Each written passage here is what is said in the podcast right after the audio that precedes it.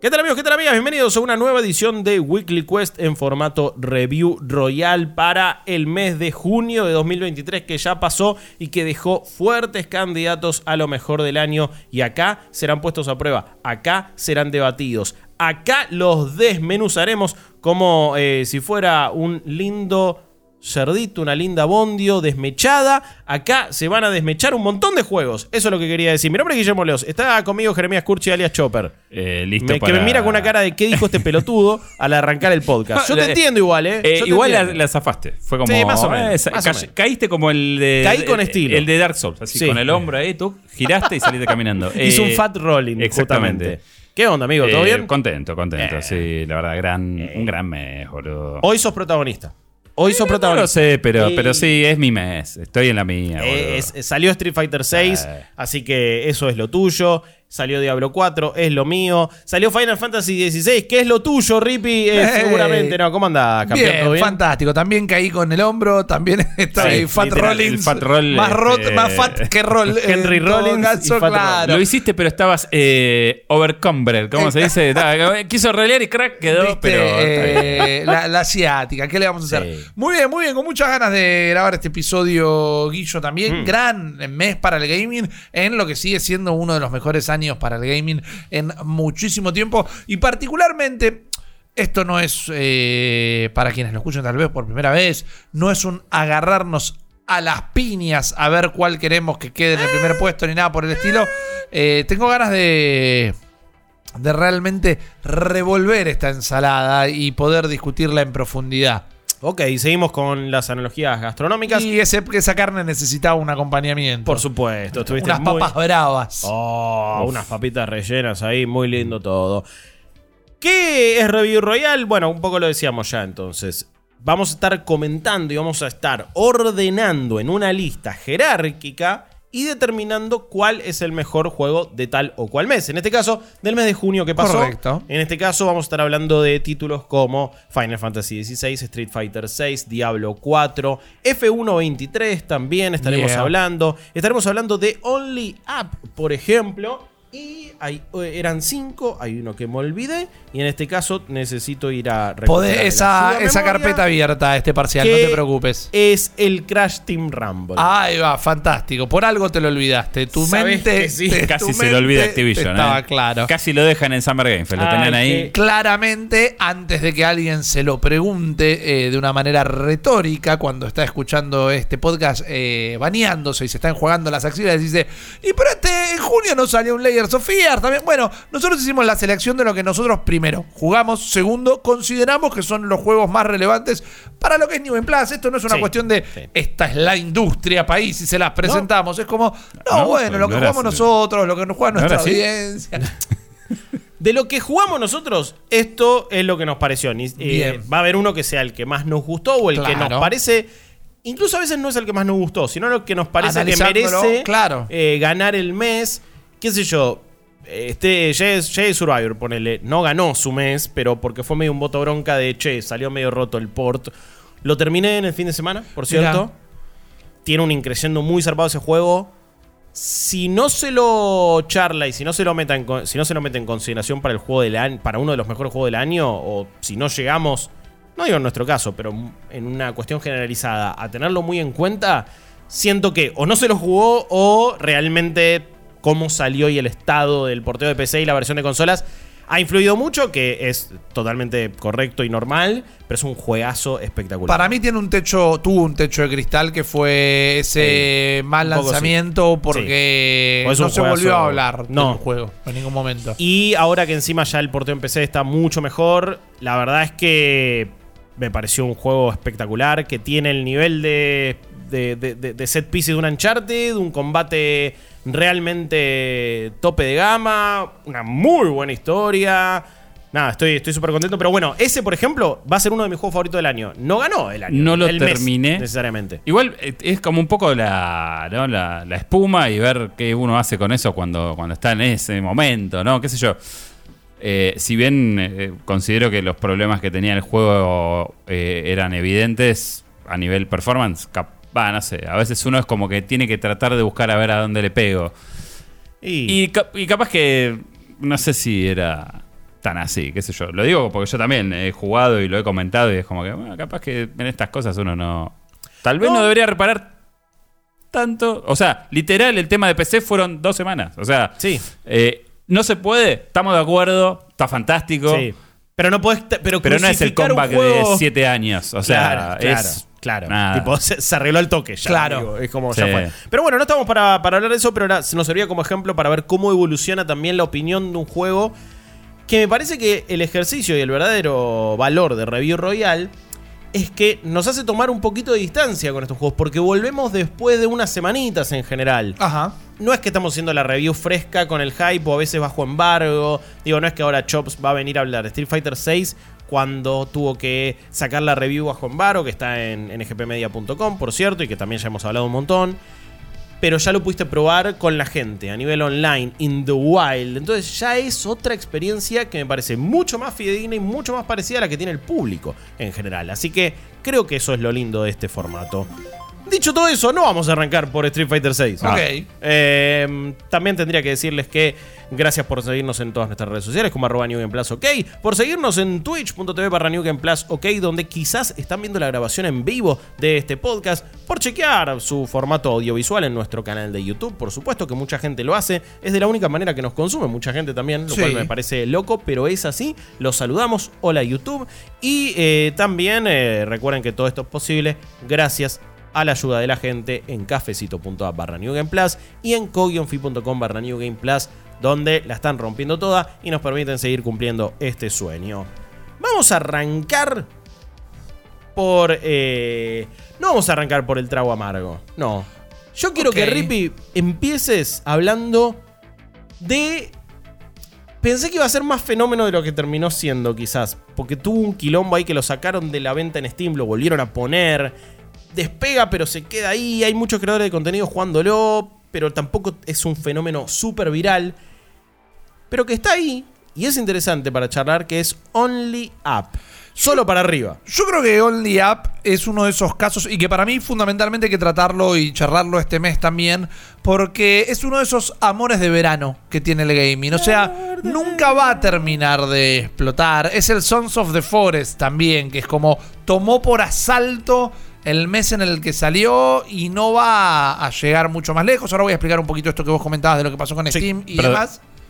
Yo lo siento más Trombone Champion.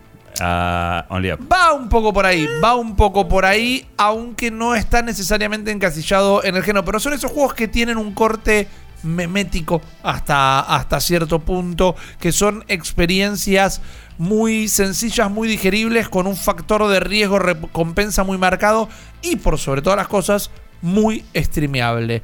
Si no lo conocen, probablemente se lo cruzaron en Twitch, en TikTok, en Reels o en algún lado. Only Up es un juego que entra en la categoría, en el subgénero de los Rage Games, que son juegos que medio están para hacerte enojar, es decir, juegos que sus controles son poco precisos a propósitos, que está hecho más o menos como para que perderse a la media y que vos superes no solo los controles y los desafíos del juego, sino la frustración. Tiene una cuestión artística que a mí me gusta mucho, estás medio como en una favela brasilera y sos un niño y tenés que empezar a escalar, tenés que empezar a escalar no como en Breath of the Wild, no con tus manos, sino que vas subiendo con controles también muy, muy flotados y muy ligeros, eh, toda una plataforma que está compuesta por, bueno, en un principio son casillas de chapa y después empieza a modificarse esto y tenés la Estatua de la Libertad y tenés tarjetas de crédito gigantes flotando en el aire y tenés que saltar de una a la otra. Vas pasando por eh, procesos históricos, por una línea de tiempo y a la vez por un escalado medio como si fuera en estratos sociales casi. Exactamente, porque hay, Tiene- algo, hay tiene una algo que suerte de... Sí, hay una suerte de comentario. Una metáfora con una sutileza de un tortazo en la cara, pero que está. Exacto, que, que también me parece que esa falta de sutileza es acorde a la falta de sutileza de sus controles y demás. Tenés una suerte de manejo, un control del personaje que es que si vos dejás presionado un botón, todo se pone como en cámara lenta momentáneamente para que puedas calcular Sí. lo mínimo que puedas un salto o algo por Podés el zafar estilo. mucho con ese momento Exacto. bullet time. Eh, pero lo que sucedió es que se convirtió en un fenómeno. ¿Por qué? Porque hay gente que eh, está horas, horas, horas subiendo y en un mínimo movimiento cae hasta abajo de todo y ya está. No hay, no hay, no hay Sí. checkpoint, no hay nada por el estilo. Y esto hizo que se popularizara muchísimo en Twitch, se popularizara muchísimo en TikTok, fundamentalmente. Y que sucediera un fenómeno que a mí me encanta. O dos, uno me gusta más que el otro. Primero se transformó inmediatamente en carne de speedrunners. Sí. Y la gente intentando hacerlo lo más rápido posible. eh, que encima cuando te pones a ver speedrunners conocidos, como ya hemos mencionado alguna vez acá en nuestros contenidos, a Gran Puber, eh, que sabes que el tipo tiene un estilo. Puber, eh, no puber. Puber. Claro, como- Puber, eh, el oso. Pu. Eh, lo hace muy entretenido y se le empiezan a generar juegos alrededor del juego. Como hay muchos streamers que, por ejemplo, cada vez que alguien se suscribe al canal, eh, se tienen que tirar, se, se tienen que saltar al vacío. No importa cuando subieron y ver dónde caen y empezar a subir desde donde cayeron, todo. Y como los vuelven locos, ¿viste? Y se empiezan a suscribir en masa, todas cosas por el estilo. Gentes malas. Les gusta vernos sufrir, es así. Correcto. No Tuvo muy otro. buen recibimiento en, en- en Steam. Hay algunas reviews. la- las peores reviews se nota que. No estoy diciendo no lo entendieron porque no es a lo que voy. Pero se quejan de los controles cuando el juego tiene estos controles eh, a- adrede. No es parte de el no encanto del juego. Adrede o no, el efecto que logra no está mal y me parece que es un juego que amerita y requiere controles así de flotados. Tengo dos preguntas. Pregúntenos. La primera es. eh, eh, o sea, los, los niveles son fijos, o sea, se va generando fijo. No, no, es, es, es un solo único nivel. Pero digo, eh, no es aleatorio. ¿eh? No, no, siempre ya es está mismo. todo puesto, Está siempre todo es lo mismo, Sí exacto. por lo tanto, digamos, tiene un ending, entre comillas. Tiene un final, tiene un final también, que si no lo quieren ver, yo me lo tuve que fumar en TikTok.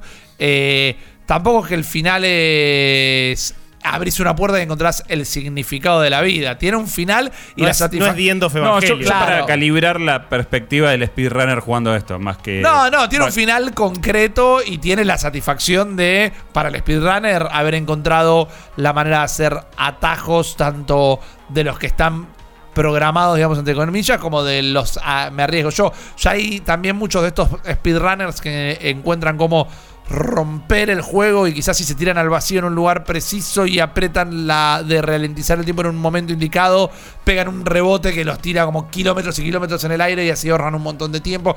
La comunidad se puso a ver la Matrix del juego y para mí eso es lo que termina definiendo a un fenómeno. Tuvo un problema con Steam, que el problema es real, que me parece que Steam toma una buena decisión en esto, pero toma una buena decisión entre un montón de decisiones de mierda, entonces al final del día es medio como lo mismo. Había una estatua en el juego que aparentemente era un asset robado. El juego bajó de Steam menos de una semana hasta que reemplazaron esa estatua por otra. Asset robado, entendamos, agarraron un asset de una biblioteca y había que pagarle y no Eso. lo pagaron. Tampoco que entraron a la casa de alguien y se pero lo tampoco robaron. hicieron ingeniería inversa en un juego y le sacaron. No, también tuvo una no polémica con que eh, tiene contenido NFT. El contenido NFT es que algunas de las cosas que hay para trepar son mascotas de proyectos NFT, todo, pero vos no tenés que pagar para el juego, ni es que el juego mintea, ni es que descubrieron que el juego en realidad está corriendo procesos de fondo. En el comentario socioeconómico que tiene, Tampoco hay, nada de inteligencia artificial que ahora también están No, sacando juegos porque exacto. tengas una cosa generada. Por eso. Y lo que, bueno, lo pueden escuchar en nuestro en uno de nuestros Daily Quest de esta semana. Que es como, bueno, si está generado por inteligencia artificial, pero podés demostrar la autoría de alguna manera, no pasa nada. Mientras juegos de tortura pornográfica, subilo, que no, no hay ningún Sí. problema. Entonces es como, uy, lo bajaron de Steam. Sí, porque no pudieron demostrar un asset de un juego y los flacos lo bajaron y lo subieron con otro asset. Sí. Técnicamente si lo cambiaron es porque probablemente no tuvieran ese asset, ok, pero era una estatua en el juego, no es que no le habían pagado a los empleados, un quilombo. A lo que voy es, sí, es un juego que a fin de año tal vez no estemos hablando, no va a entrar en ninguna terna de nada, pero que para mí, de nuevo, cuando la comunidad entera se vuelca a ver qué vuelta le puede dar al juego, cuando la charla se gira alrededor de todo esto, con Sons of the Forest pasó lo mismo. Ese mes era como, uy, man, no se va a jugar otra cosa nunca más. Y al otro mes ya nadie estaba hablando de Sons of the Forest, todos sus misterios y todas las cosas que hizo de manera espectacular. Yo no lo seguí porque fue en el momento que me hackearon la cuenta de Steam, pero cuando la recuperé, no lo seguí tampoco. No. Entonces fueron medio Yo- como tres lucas no sé gasté si al es pedo. que pero- son los nuevos eh, robots de, de Elon Musk o, o qué, pero no percibí tanto o por lo menos me perdí el fenómeno. Digo, Entiendo, sí, no, no te Eh, apareció en tus redes. fue más más de- cuando me lo comentaste vos que le fue ibas más a de jugar, fue como. TikTok. eh, Sí, pero fue más de TikTok que de Twitter quizás. Y me parece que es un momento donde salen tantos juegos, la mayoría tanques.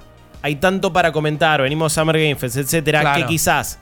Porque a mí también me pasó un poco lo que te No, pasó pero- a vos, Chops. pero digo, Nuestro en- círculo o la gente que yo sigo que habla de juegos en Twitter, por ejemplo, Bueno, no habló nadie de este título, pero es más para speedrunner, streamer de otro tipo de contenido, como que va por fue, fue más por otro Sí. por otra pata de la creación de contenido En gamer Twitter y- quizás aparece si genera fanart o cosas por el estilo. Sí. Acá no tiene una identidad. Los personajes no tienen una identidad ni nada. Es como. No. Es pura mecánica el juego. Igual, igual me refería más al- a, ponerle, no sé, yo te diré Trombone Champion porque me pareció que era algo que se convirtió muy viral, que se streameó un montón y que quedó ahí, pero lo levantaron un montón de medios que pero ahí también sigo. era. Trombone Champion es un juego que es divertido hasta jugarlo mal. Sí. Este es un juego que apunta a la frustración. Bueno, entonces. Lo que me pasa con este juego, a ver, es un primo hermano de Getting Over It with Menet Sí. Body. De hecho, primo hermano, estoy siendo generoso, le chorea hasta. eh, y, y digo El chorea porque. Sí, digo chorea porque le chorea el uso de la música cuando la tiene que poner cada tanto y no siempre. Lo del narrador que aparece como dándote lecciones de vida. Igual en este caso está contando más bien la historia del personaje. Sí. Pero parece medio hecho con locuendo que acá ves las limitaciones, obviamente, del presupuesto del Nadie equipo. sabe, nadie sabe de dónde sale el estudio, Sí. nadie conoce, el estudio no tiene ningún otro crédito a su favor, es medio como que lo crearon el año pasado el estudio. Pero hay algo que me gusta, que tiene una onda medio punk, incluso. Definitivamente, es un fanzi- es el Sí. fanzine del videojuego. Sí, aparte es como agarraron mil assets, los tiraron ahí contra la pared y quedó. Y vos tenés que sal Y vos tenés que escalar todos estos kilómetros y kilómetros. Y hay algo así bastante copado en. Bueno, cómo uso las plataformas en la actualidad, ¿no? Y cómo lo adapto a la creación de contenido, a los speedrun, a todo. Y me parece que en eso es un productito que probablemente termine teniendo más sentido si haces contenido de videojuegos que si lo estás jugando solo en tu casa, ¿eh? Porque ponete a jugar solo vos esto, Sí. lo vas a hacer una vez, lo vas a hacer dos, tres veces. A la cuarta que empezás desde cero, en el mismo lugar de antes, creo que tiene la chance de ser extremadamente frustrante porque es el formato que eligió. Como mucho en una previa también con amigos ahí, Sí, si no lo puede estás ser. streameando. Pero me parece que es esta cosa, es un poco punk, es un poco fanzine, es uno de estos juegos que no buscan entrar a los Game Awards, ni buscan eh, de alguna manera entrar al panteón del gaming. No, es, ni a un- es la bandita punk, y después no va a sacar otra banda, no van a sacar otro juego probablemente, nada. Estaba con descuento, creo que terminaba con impuestos saliendo nada en Steam, era realmente es muy barato. Es, mu- es- es experimental. Es súper Y hay experimental. cosas experimental que están buenas y hay cosas experimental que es una garcha. Esta me parece que es de las que está buena. Eh. Quizás hasta accidentalmente, pero me parece que es de las que está buena. Yo te banco, yo te banco y, y por ahora obviamente es el único juego que hemos comentado, así que está en el primer puesto. Ok. Only Up. Only Up, Ole, se llama. De acá solo se puede ir para arriba. Bueno, eh, mentira, de acá solo se puede ir para abajo. Porque vamos a hablar de Crash Team Rumble. Em, no entiendo. No entiendo. No entiendo. No entiendo. Yo no entiendo quién golpeó la puerta en Activision. ¿Cómo en Activision le permitieron? Porque si vas a agarrar a Toys for Bob, Vicarious Visions, los que hicieron las remakes de Tony Hawk, de Spyro, las de Crash, Crash 4, y decís, van a laburar todos en Call of Duty ahora, me da por las bolas. Pero mínimo respetalo. Porque no. Ah, ¿sabes qué? Vamos a hacer un pseudo MOBA PvP de Crash que no es free to play y... Pero va a estar buenísimo, ¿eh? Y a todo el mundo le recopa un juego multiplayer con vista medio isométrica donde tenés que juntar un montón de Wumpa, Wampa, como, Wampa, uf. como Ojo, se llame la Wampas. fruta. Gum, gum, wamba, Gumbas, Gumbas. Wamba. No me acuerdo cómo se llama. Las frutas del Crash. Wampa. Creo, no sé. Eh, y depositarlas en una base. Y así le ganás al otro equipo. Bárbaro, sí, toma 10 millones de dólares, hacelo. Que asumo, asumo que quizás tuvo hasta menos presupuesto. Realmente no entiendo quién, quién pensó que iba a ser una buena idea. Algún que iba a capo, funcionar algún en el- capo de traje. Algún capo de. Algún capo de traje que dijo, los juegos como servicio, sí, dale, mandale. ¿Qué tenemos? Crash, pum, adentro. Con esto hacemos un montón de guita. Eso se habrá probado hace 2, 3 años y hoy sale y nadie habló de Crash Team Rumble. No. Había, yo lo jugué y lo jugué bastante en su beta cerrada. Me pareció un bochorno y un montón de cosas. Y voy a ser breve porque tampoco vale la pena hablar tanto de un juego que justamente no vale la idem. Eh, no, no, me, me parece que ustedes no tienen que gastar ni tiempo ni dinero en este juego. Porque también encima creo que es una de las peores representaciones de lo que a veces es un cash grab, de lo que a veces es eh, la maquinaria y la industria hay de que- los videojuegos. ¿esto, esto se paga? Sí, esto es, es pago. Si no Eh, me- es que no sea ¿Qué? free to play teniendo un único modo de juego y cosas por el Ah, estilo. no. No, porque si no ya Sí. No, para no, esto se paga. Sí, esto era, esto, era, esto era pago. Esto no era justamente. Era 30 dólares. Es un juego de 30 Sí, dólares. sí, no, es sí. full, no es full price. eh, pero bueno. Yo tengo mi teoría, que igual puede que esté tirando frutísima porque la estoy asociando a más al mundo del cine o cosas por el estilo. Pero en el cine pasa esto cuando tienen que sacar un contenido sí o sí o se les vencen los derechos de tener la propiedad. Para mí es una cuestión, si no sacamos un juego de Crash ahora, eh, tenemos que devolverle la, la propiedad a Naughty Dog. Eh, te lo. Te lo tomo. El último creo que había salido hace dos años. Asumo que no se vencía. Pero, pero Pero el último fue un juegazo. Sí, Igual tiene- honestamente, Tal la vez el mejor Crash de Esto- todos. lo es. Esto Eh, tiene, tiene toda la pinta de ser estos juegos de, de las keywords, que son las que los que quieren Sí. escuchar eh, la junta de inversionistas. como sí. bueno, a ver, eh, ya está, la plataforma hicimos, listo. Bueno, ahora eh, vamos a hacer con Crash algo. A ver, bueno, juego como servicio. Pase de eh, batalla, pase de skins, batalla, skins, multiplayer, eh, sí. MOBA, like, porque ahora está de moda sacar MOBAs nuevos por alguna razón. Sí. Y ahí está. Bueno. es 30 un- dólares. Es un juego con. Ni siquiera sentís que estás jugando realmente un juego de Crash Bandicoot, porque ya de por sí es una cámara totalmente isométrica, como si fuera casi un MOBA, donde vos te manejas por un mapa y tenés que ir, sí, haciendo algunas cuestiones de plataformas, pero también tiene mucho combate contra el resto de los jugadores. Y la onda es agarrar un montón de las frutas, depositarlas en una base, el que las completa, el que llega a 2000 creo, termina ganando la partida. Cada personaje tiene medio como. es una clase en sí misma, tiene sus habilidades, también en el concepto medio MOBA, medio juego de héroe o de leyenda. Estás teniendo un problemita con el Oh. micrófono, amigo, que corregiremos en vivo. Espero que ahí se me esté escuchando mejor. Disculpen, eh, gracias eh, a las personas que en vivo nos están, eh, presen- están presentando la grabación de este podcast y me avisaron. Pero bueno, em, me parece que es un juego que estéticamente no está bien, en la jugabilidad no está bien, en su formato no está bien, en su monetización tampoco está bien, en su precio, en un ¿Es montón de pago cosas. y con pase de batalla? Eh, sí, como todo, skins tiene. Sí, de- sí, de- entiendo. Yo entiendo que lo quieras cobrar 30 dólares si sale también en Plus. O en Game Pass. Es como, Bueno. ok, lo querés comprar, sale 30 dólares, pero igual está acá, viste, es como...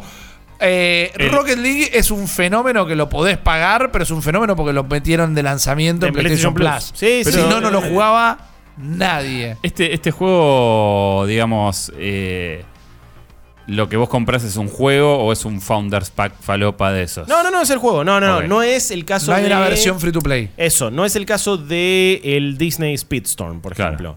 No es multiversus, no.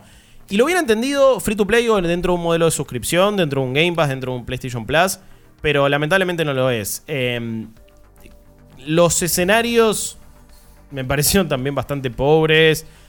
la disposición del mapa no me gustó. Las habilidades que de repente tenés o que activás en el mapa me parecieron poco creativas. Pero sobre todo vuelvo, vuelvo a lo que es la, la- la concepción de este juego y la idea. Y es. Yo entiendo que estas decisiones se toman años atrás. Yo entiendo que no es eh, que lo- se lo pusieron a hacer a principios de este año, este juego. Pero me sorprende un poco la falta de, de visión de un montón de estudios, de un montón de publicadores, de no darse cuenta que la gente no tiene tiempo para jugar a mil juegos como servicio, a mil juegos multiplayer. Pero a mí lo que me más me Esto sorprende- antes era un malo. modo, esto antes era un modo de juego en un juego completo. No puede ser el juego en sí. Pero aparte, escúchame. Es- Crash, ¿quién va a jugar a es esto? Crash. O sea, Ni siquiera es Sonic, que un montón de niños y niñas Crash quizás... es, Claro. es- es Crash y un montón de Gokus. Es como Dragon Ball Fighters, boludo. O sea, son, tiene cua- tres personajes. ¿Cómo vas a hacer un MOBA con es eso? peor. Es peor. es eh, un tema de miopía. Y yo no sé, después de todo lo que venimos viendo de- del juicio de la FTC, yo no sé si se toman las decisiones con tanta rigurosidad y con tanto cálculo. Me parece que es todo más vulgar eh, y burdo y, y- Puede ser. y- y menos calculado de lo que creemos. O sea, creo que le estamos dando Le queremos dar un vuelo poético a algo, que, no- lo algo tiene. que Puede ser, efectivamente puede es ser. una verdulería donde dijeron, bueno, nos falta hacer eh, currar con esto de alguna manera. Yo la verdad que vi gente gritando en Summer Game Fest jugando. Nah, eran, eran todos los pibes que estaban laburando ahí, pobres en el booth, Eh, que los ponían a hacer ese quilombo. No, Yo no. sé de un medio muy conocido que gritó mucho ahí y dije, flaco, que te- dame lo que te tomaste antes de entrar a la, a la, a la ¿Qué onda que le pusiste? Claro, viste, Felicitaciones. montón, pero, bueno. No, no. em, no voy a consumir más tiempo de este podcast hablando de un juego que claramente está en el fondo de la tabla. Por ahora, igual en el puesto número 2 se ubica Crash Team Rumble. Ese es el nombre del juego, pero que anticipo probablemente quede en el puesto más bajo posible. Bueno, ahora, ahora vamos a pasar a ver. Nos queda F1 23, nos queda Street Fighter 6, nos queda Diablo 4, nos queda Final Bien. Fantasy 16. Oh. Oh. Ya hablé bastante yo, hablaste bastante vos, Bien. amigo. Creo que es momento de que nuestro Ken de Munro se El tire ahí un Shoryuken. El Sí. Ken de Munro que con su tapado medio Hobo Ken está Me, me realmente. llega, eh, estoy en esa. Está facherísimo. ¿Qué onda Street Fighter 6, Chopin? Por favor. Eh, Street Todo Fighter tuyo. 6 You have the claramente es la, la- la sexta entrega, ¿no? de la saga, de, la franquicia Fighter, de Street claro. Fighter. Eh, a ver, eh, el qué sé conocido yo. juego de pelea. Para mí, Street Fighter 6 es, Es una carta de amor. es una carta de amor al, al- es una carta de amor al a los fighting games. Eh, no, a ver. eh, esta entrega de, de- de- de Street Fighter viene a, a ca- a enamorar, o por lo menos creo que hicieron la lista de Focus Group que sí. O sea, dijeron, bueno, tenemos una base sólida para arrancar, que es Street Fighter V, que más allá de que se lo criticó un montón, me parece que en el momento que sale Street Fighter V, el concepto de juego como plataforma competitiva y toda esta cosa modular no lo teníamos tan asimilado como hoy, por eso creo que se le pegó un montón. Vos sabés que eh, cuando el otro día vi cuando salió, salió hace mucho más de lo que pensaba. 2016. Claro. Y parece una boludez, pero ¿cuántas cosas no habían pasado en entornos multiplayer en consolas y No, todo? obvio, obvio. y es obvio. como, era otra época. Era ¿eh? otra época. Y era una época confusa porque no salió Sí. muy lejos de, por ejemplo, el, el Doom 2016, Sí. que tenía todo este concepto de los snap maps. Que era, Uh, uy, lo podés transformar también en un juego de creación de niveles. Y era Sí. como, todo el mundo quería No lo tener. usó nadie. al- no, no, no. O eh, Overwatch también, pero recién al otro año, bueno, explotaban los Battle Royale y al otro se terminó de establecer más a full pase de batalla. Entonces, sí, es verdad, el entorno juego como servicio, en consolas sobre todo, estaba en pañales. También para, para, un, para un género que es, digamos, tiene un nicho muy old fuck, ¿no? O sea, eh, Claro. di- discúlpenme el término, pero la verdad es que es así. O sea, la mayoría de la gente que juega son viejos chotos como yo. O sea, vos te pones a ver Evo y vas a contar más canas que nunca esta vez porque no hay tanta gente El joven eSport que metiéndose. puede jugar los viejitos El- piolas. Escuchame, Sakonoko es un gran jugador japonés que el chabón ganó un- uno de los majors de, de Capcom y tenía 41 Eh, años. y y lo los de, pibes, lo- lo boludo. de League of Legends se retiran a los 26 por un tema de Claro, porque ya están quemados. Pero dejate de joder, boludo. Bueno, pero bueno, la cuestión es que se le pegó mucho por, por, esta, por esta idea que no, que, no, que no cuadraba en ese momento, pero la verdad es que es un gran juego de pelea. En sus mecánicas, sí, ya no es necesario revivir el debate, pero bueno, faltaba como contenido en ese momento. Totalmente. Que después llegó y después sí se convirtió en un El tema es que eh, en el medio de, de 2016 hasta acá, eh, en, en algún punto es como que eh, obviamente esta, esta franquicia empieza como, bueno, el 25 aniversario, el 30 aniversario, y entran todos a llorar, y bueno, ¿y ¿qué, qué, qué significa para vos Street Fighter? Tenés documentales. Y los tipos creo que se dan cuenta de que más allá de ser el juego fundacional del género de los fighting games, se dan cuenta que hay una huella en la cultura Claro. popular. Que capaz que no es la misma huella que deja Nintendo, pero es una huella al fin y al cabo. Me parece que ahí es donde empieza esta idea de eh, incluir e invitar al que no está con la idea de ponerse a jugar eh, para competir en un, en un torneo online de Capcom o en la Evo de última.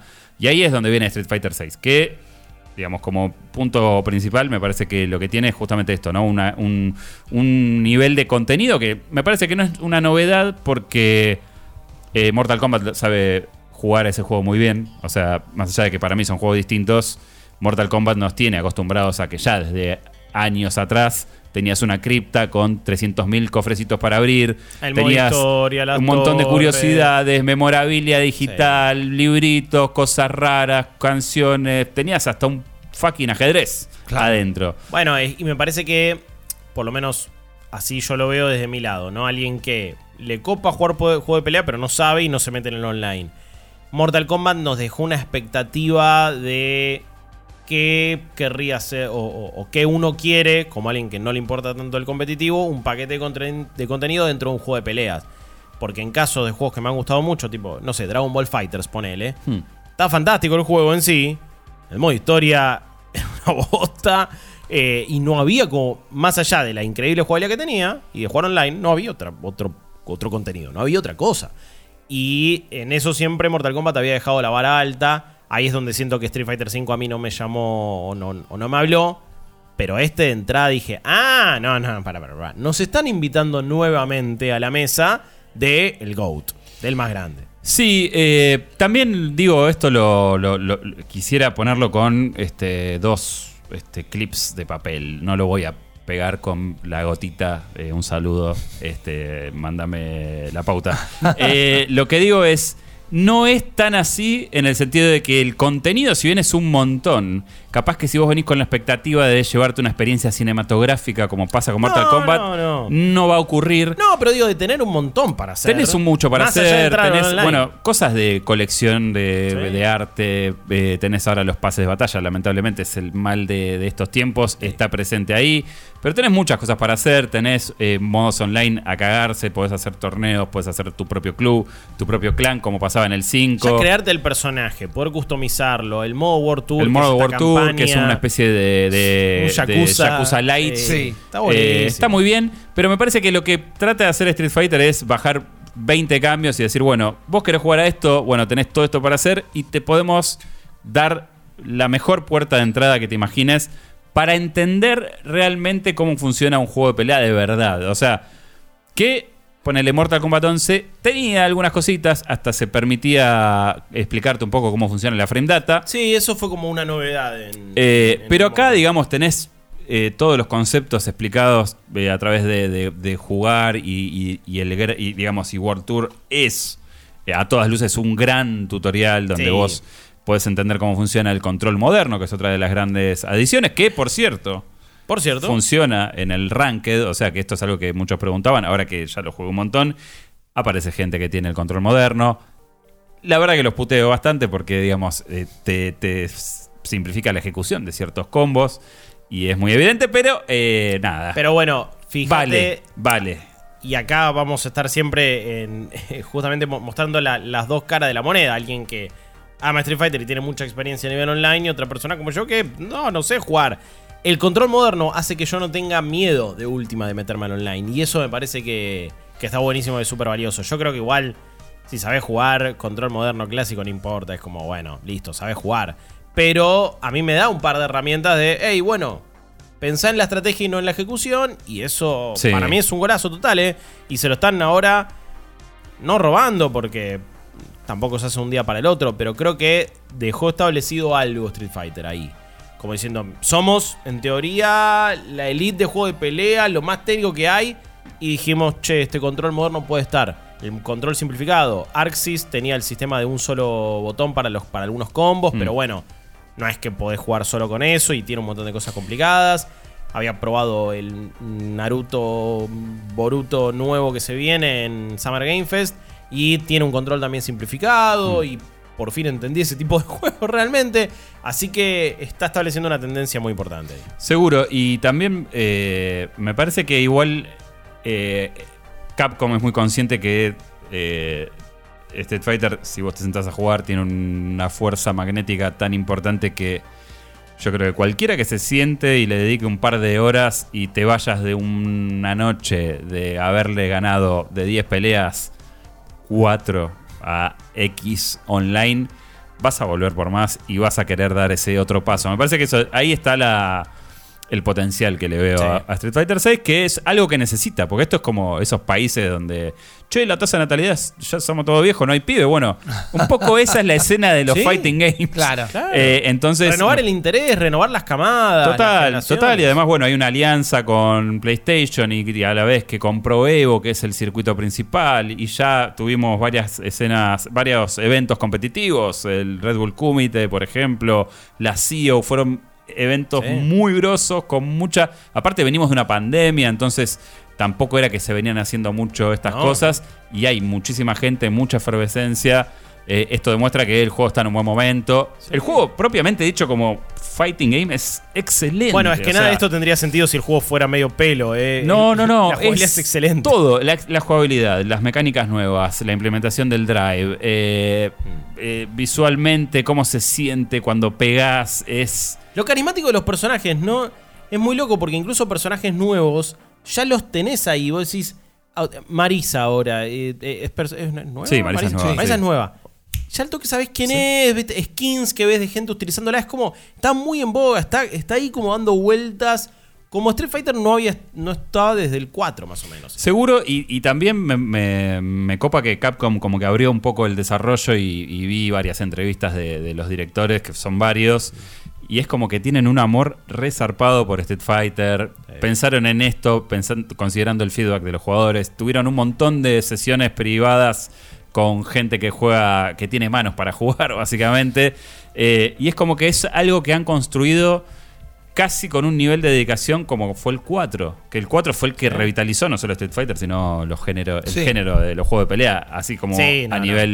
Y aparte fue el eh, primero de una nueva generación de consolas que estaba abrazando el online de verdad Claro, por sí. primera vez. Digo, la Sí. 360 y la Play 3 fueron las primeras consolas verdaderamente online. Bueno, el netcode, eh, hoy de hecho compartí un, un tuit de los amigos de la Unión Argentina de Fighting Games, donde van a- va a haber una competencia online que es casi de Panamá para abajo, va a haber varios pibes que juegan de acá, de Tremendo. Argentina, que hacen eh, eh. Kawa, Duki. Y digo, es, es tipo, vamos a poner a prueba el, el netcode que es espectacular. O sea, Sí. yo creo que la única vez que me tocó sufrir algún este, problema de, de- de- de muchos milisegundos de, de demora fue jugando a la madrugada con alguien de Japón, ponele. Pero. Así todo igual medianamente podía jugar. Sí, igualmente tiene sus cositas. O sea, to- todo es brillante. ¿eh? La nota es un 9.5. Para mí es el juego del año. Ahora que lo vengo jugando, tiene algunas cositas que por ahí podrían ajustar. Por ejemplo, el, el matchmaking no parece estar funcionando abierto. ¿Qué quiere decir esto? Que vos te pones a jugar un par de horas y te vas a cruzar por ahí un par de veces con la misma persona. Sí, eso lo vi en varios streams que hacías. ¿eh? Es como, Sí. uy, otra vez este, uy, otra Sí. vez este. Y fue me llamó la atención. No sé a qué le da prioridad. ¿Te meten un servidor con varias personas, quizás? No tengo idea, no sé dónde está el truco. A mí me da un poco de miedo que eso sea como parte del algoritmo de este nuevo eh, netcode, que en realidad ya se está utilizando, pero digo, me llama la atención cómo prioriza a los jugadores. Eso está bueno si estás aprendiendo eh, a pelear contra alguien que te da un dolor de cabeza. Por ejemplo, en mi caso me pasa con JP, que es uno de los nuevos, que también es JP. un flor de... JP es un... Sí. Flor, hijo de puta. Eh, Yo lo veo y lo detesto. lo ya, sí, ya lo veo con el bastoncito y me dan ganas de cagar la trompada. Me caga siempre la trompada, pero bueno, ya va a llegar el momento. Eh, entonces, si, si ese es el caso, te viene bárbaro. Pero a la vez te quita la posibilidad de ver más jugadores, ver qué pasa con otros este, luchadores, Sí. otras técnicas. Es medio Sí, complicado. Para eso te armás un lobby con personas que conoces y bueno, sí, somos siempre los mismos y ya fue. Bueno, La el- idea es siempre gente, no sé, a, a nivel mundial esto. Exactamente. Hay momentos en donde parece que se abre un poquito más y va más allá, pero me viene pasando eso. Es algo que igual se está. Este, Está charlando. se está charlando. Otra cosa que se está charlando es eh, una. Son.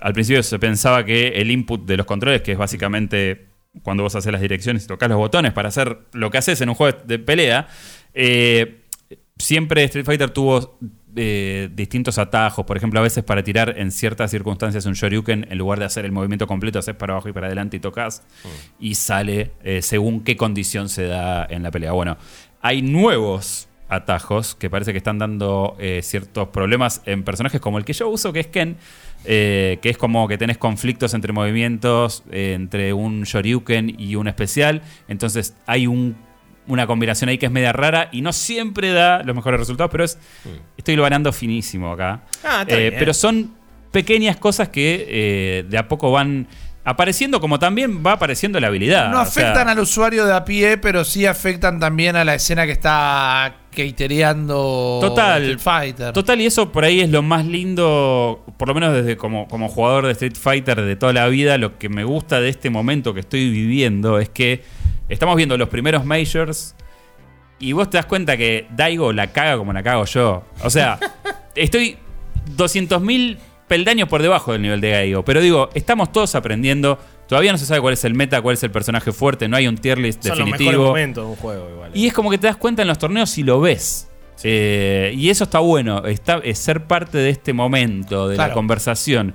Y también me, me permito mencionar a la Munión, este, Obvio. a la MFL, con La nuestros... Fighting League. Fighting League, nuestra propia liga, eh, con nuestros, toda nuestra comunidad, que ya muchos se han comprado el juego, se metieron, hemos hecho varias sesiones de armar un lobby, nos recagamos a palos entre todos.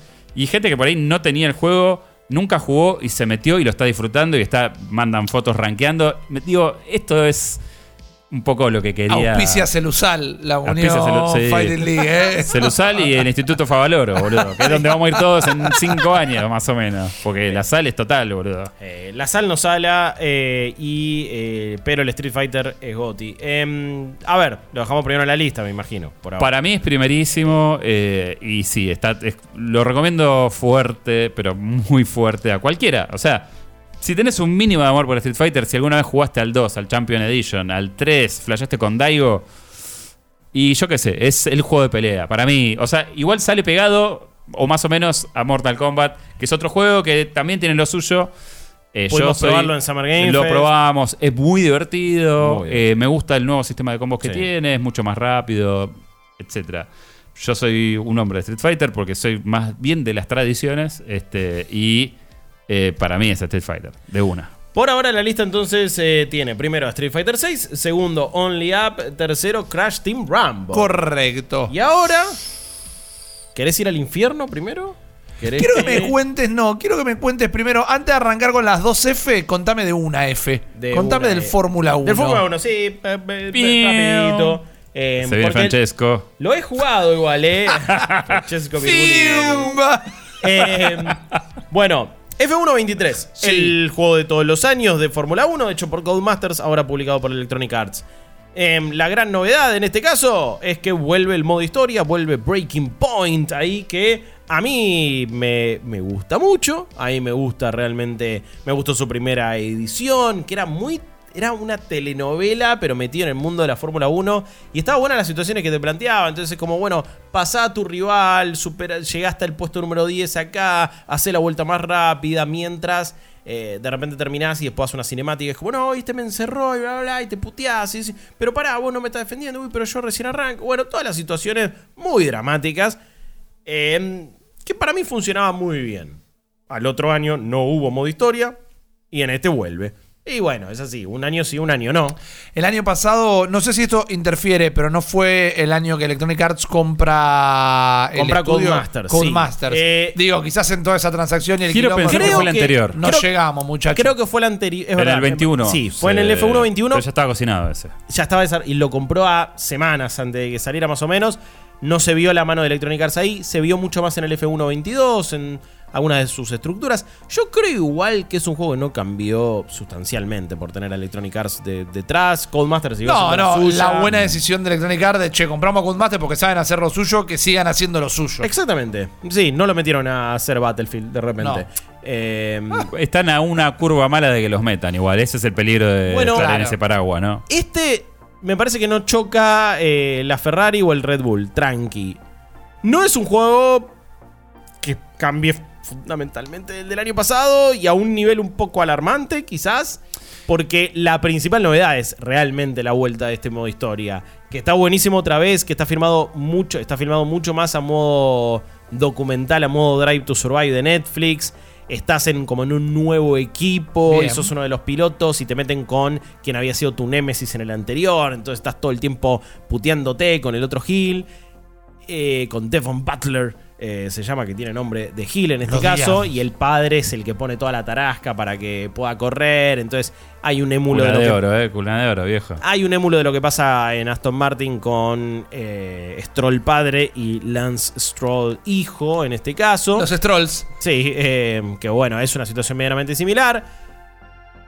Pero después de la jugabilidad, el salto o la diferencia apenas fue el año pasado, cuando hubo un cambio de regulaciones y cambió mucho la categoría. la, la aerodinámica de los Sí, autos. en la jugabilidad había cambios, pero acá es como, uy, eh, todo lo mismo de nuevo. Y está la pista de Las Vegas. Y bueno, bárbaro. ¿Y qué más? Y los- el desgaste de los neumáticos se siente mucho más, te lo tomo, ok, buena onda. Pero también me te puedo retrucar, el F122 está en EA Play. Y está en Game Pass y está en Ah, todo. Tiene Es la que- maldición de los juegos deportivos que es uno viene y realmente cambia la fórmula y hay que esperar cinco años hasta que otro cambie la fórmula. Para de nuevo. mí, eh, eh, tiene. Fórmula. eh, La, la serie Fórmula 1 tiene la. eh, la maldición y la bendición que tiene también el NBA 2K. Son juegos que Sí. se metieron a un nivel tan arriba, tan Totalmente. pulido, que es como que eh, se No- entiende no, lo por puedes qué hacer son- anual. Bueno, ese es el tema. Yo no estoy diciendo que es un juego ni peor que el anterior, al contrario, mejora. Sentí mucho mejor, por ejemplo, el desgaste de los neumáticos. Me parece que acá está mucho más claro cuando pasa, afecta mejor la jugabilidad. Cierta sensación en los sobrepasos también me parece que estuvo mejorado. En la jugabilidad es mejor. A lo que me refería es, te vas a gastar 70 dólares eh, cuando tenés el anterior, que salvo por el modo historia, estaba muy bien y es prácticamente igual y lo tenés en un servicio de suscripción. Y eso cada uno sabrá cuán fanático de la Fórmula 1 es. Está bien, pero el que juega, el que compra Fórmula 1 todos los años, me animo a decir que Ya no lo compra por el No, y me animo a decir que no lo compra por el modo Totalmente. Sí, Quiere totalmente. seguir la temporada. Tiene un volante y lo juega así. Y por cierto, este Contame. lo- bueno, lo puedes jugar Bueno. con el volante. Es un juego completamente diferente. Es un. eh, me, me parece que eh, en mi caso nunca había jugado tan seguido ni durante tanto tiempo con un volante. Es un sueño cumplido. Y creo que tiene otro gustito. Y me parece que es el juego que igual yo siempre lo digo, eh, ya esto pasa hace muchos años, hace muchas ediciones. Es uno de los juegos deportivos que mejor recrea lo que ves en la tele también. Claro. Y lo que es la experiencia de un fin de semana de Fórmula 1. Entonces, Más Cuando- a mi favor del paralelismo con 2K. con, con 2K, Sí. que a nivel transmisión es espectacular y FIFA es, es vergonzoso lo que hace. Bueno, EA Sports FC al lado de, un- de la presentación de un NBA 2K es medio vergonzoso, ha mejorado mucho, me parece que le falta. En cuanto hablamos, hablando de presentación, este también es como, yo soy muy feliz a- arma- a- jugando una temporada entera y haciendo todos los fines de semana completos. Y, primero las prácticas, después la clasificación, haciendo un montón de pruebas, conociendo los circuitos, la cuestión de repetición y de cada vez poder acomodarlo mejor y, frenar mejor, doblar mejor, ejecutar los cambios cuando tengo que hacerlo. Me gusta y, y encuentro un disfrute enorme.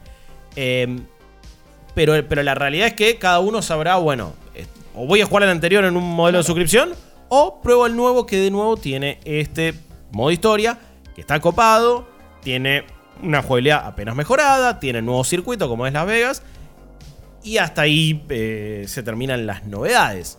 Sí, por lo menos es...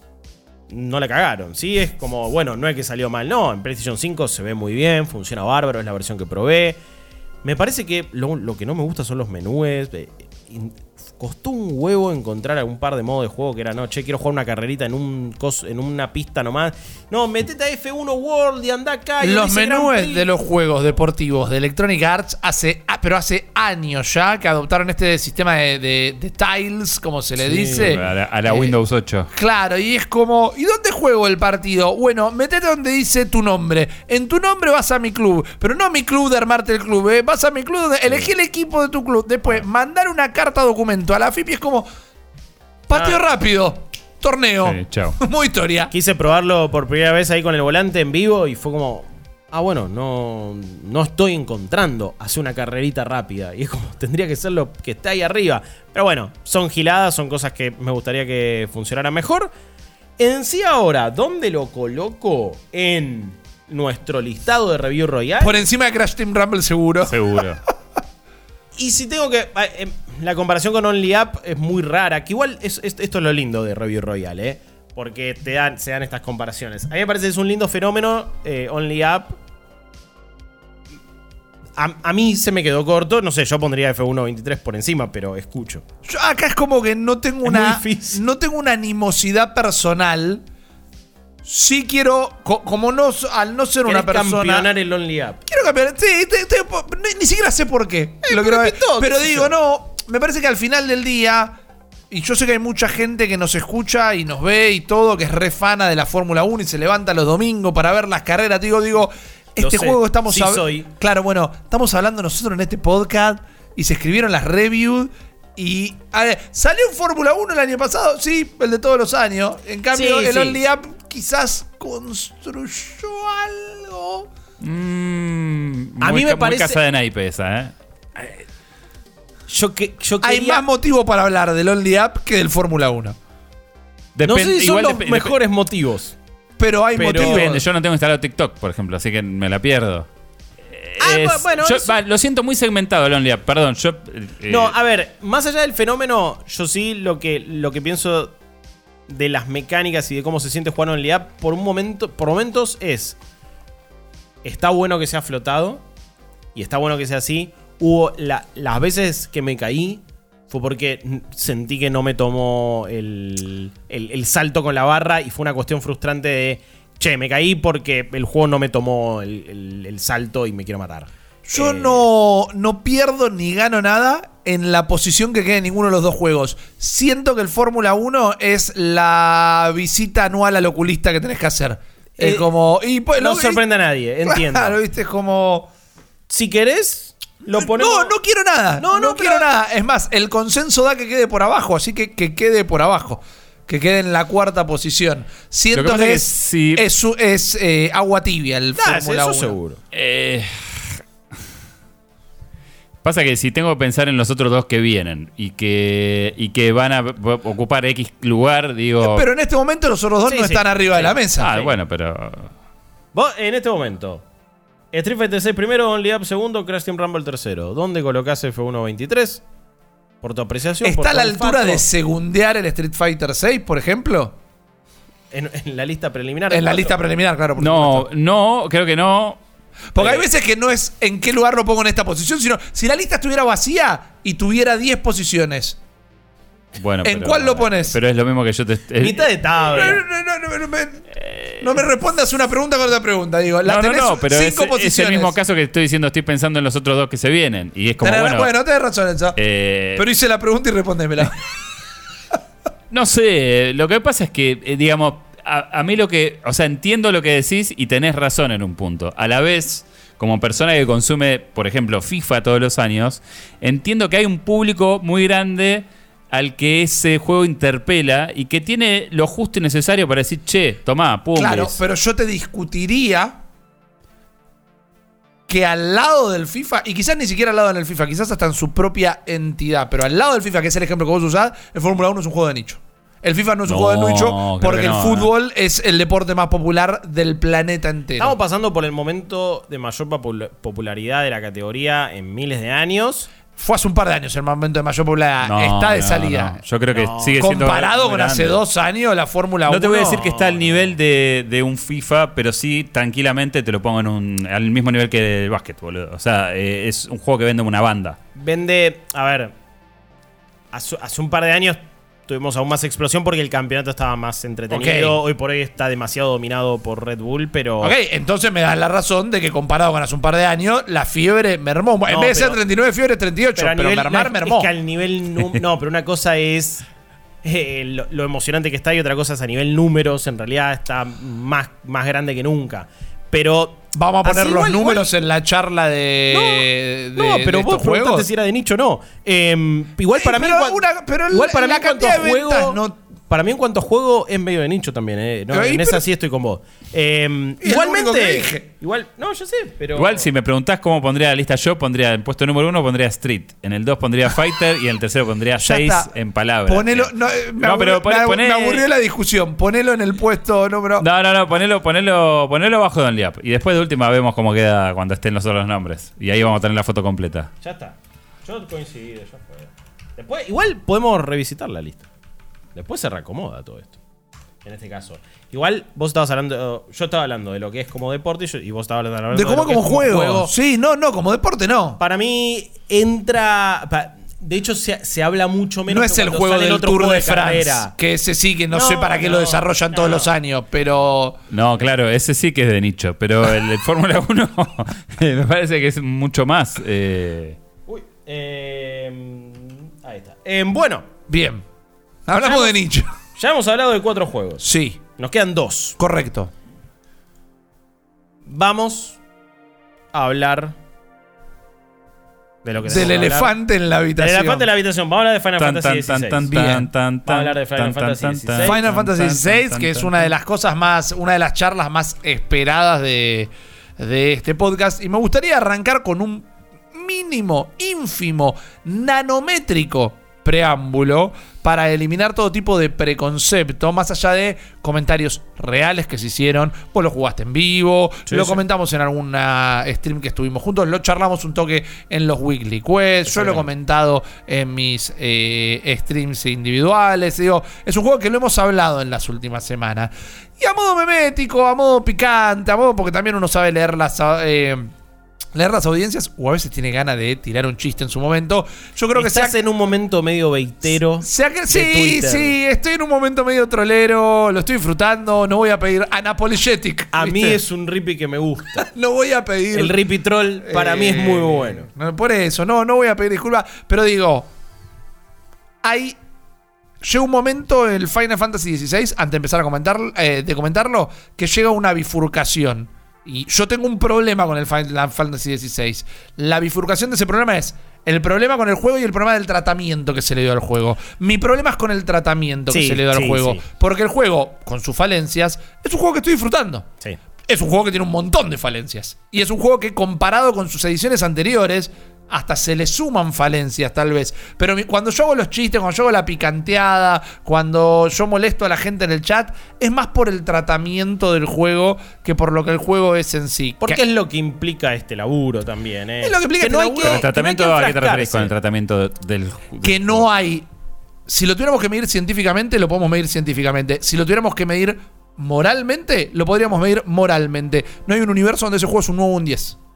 Por capacidades técnicas, por cuestiones de historia, por comparación con otro. Por, por lo que es para los RPG, que virtualmente no es un RPG, porque elegir qué espada ponerle eh, no lo transforma en un Eh, RPG. Para mí, eh, el- igual no Menos es, en un JRPG. No es culpa de, de- de- Claramente no es culpa de Final Fantasy. Yo creo que el, el problema es eh, esta gente medio.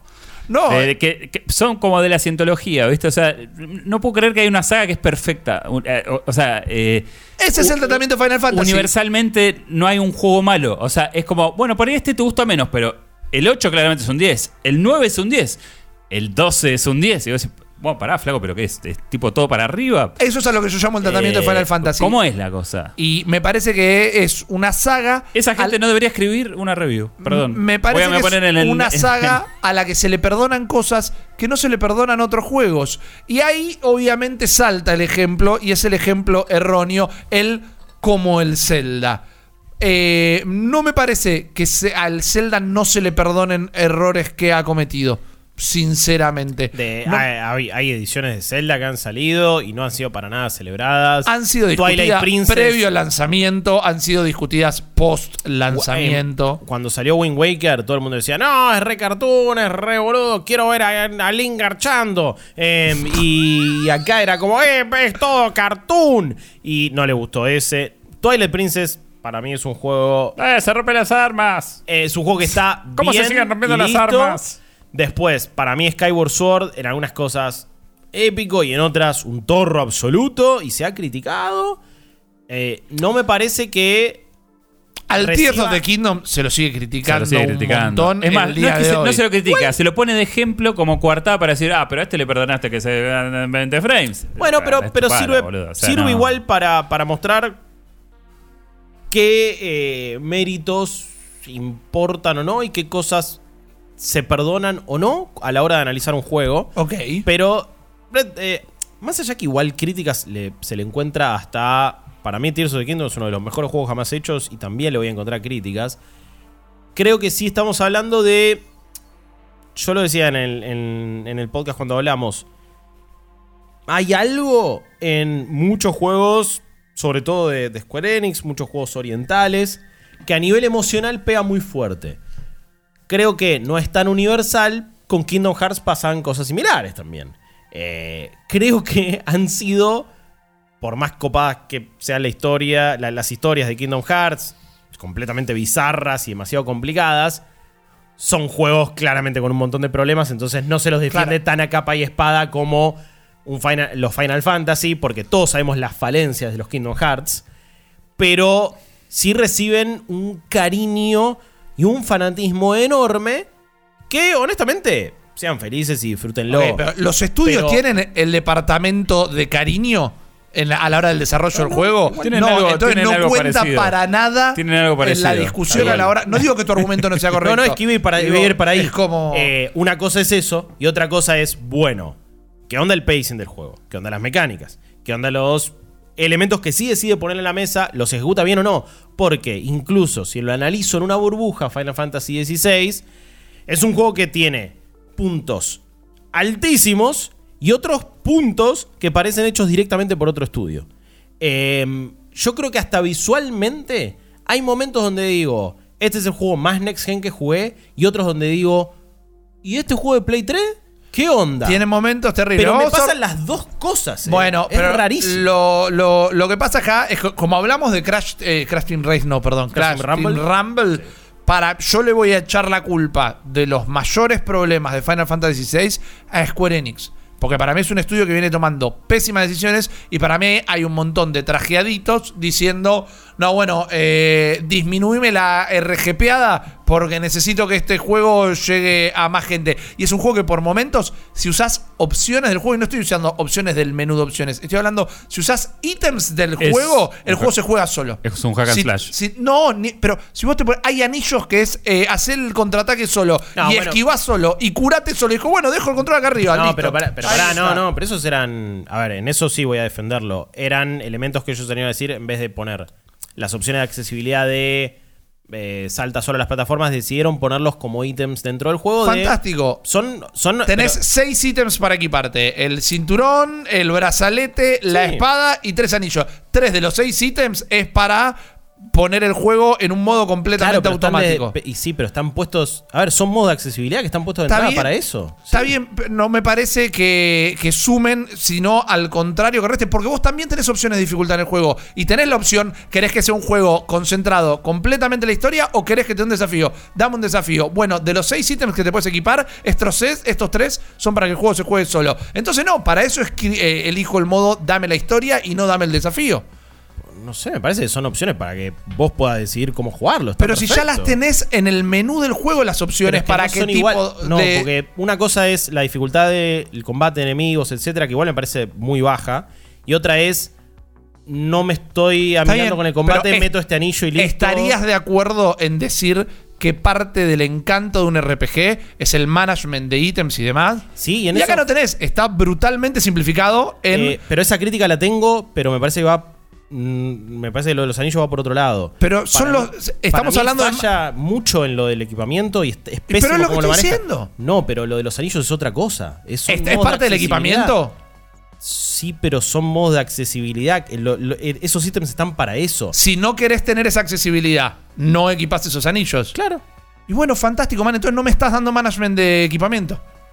Si la opción es, si la opción es Pero a ver, sí, falla más allá de los, de los anillos. En eso sí coincido. Me parece que tenés tres slots súper al pedo, no afectan en nada la jugabilidad. Y bueno, no pero hay- es lo que estoy diciendo, man. Después no me importa si lo que te agrega o lo que te quita es No, no, pero accesibilidad o no. sé, pero son dos cosas diferentes, estamos discutiendo. Lo de los anillos está para eso. Es, son modo de accesibilidad. Saquémoslo casi de la discusión Bueno, del pone- bueno, poneme el modo de accesibilidad como modos de accesibilidad y no me cagues lo que es el management de sí equipamiento choto- de un RPG y no me pongas las opciones de accesibilidad. Lo que sí ahí. es choto es que, y me parece que quieren dar opciones de accesibilidad, pero a la vez te pueden limitar la experiencia si vos querés hacer las dos cosas a la vez porque estás ocupando un slot del equipamiento. Es así, me parece que ahí no lo pensaron tan bien.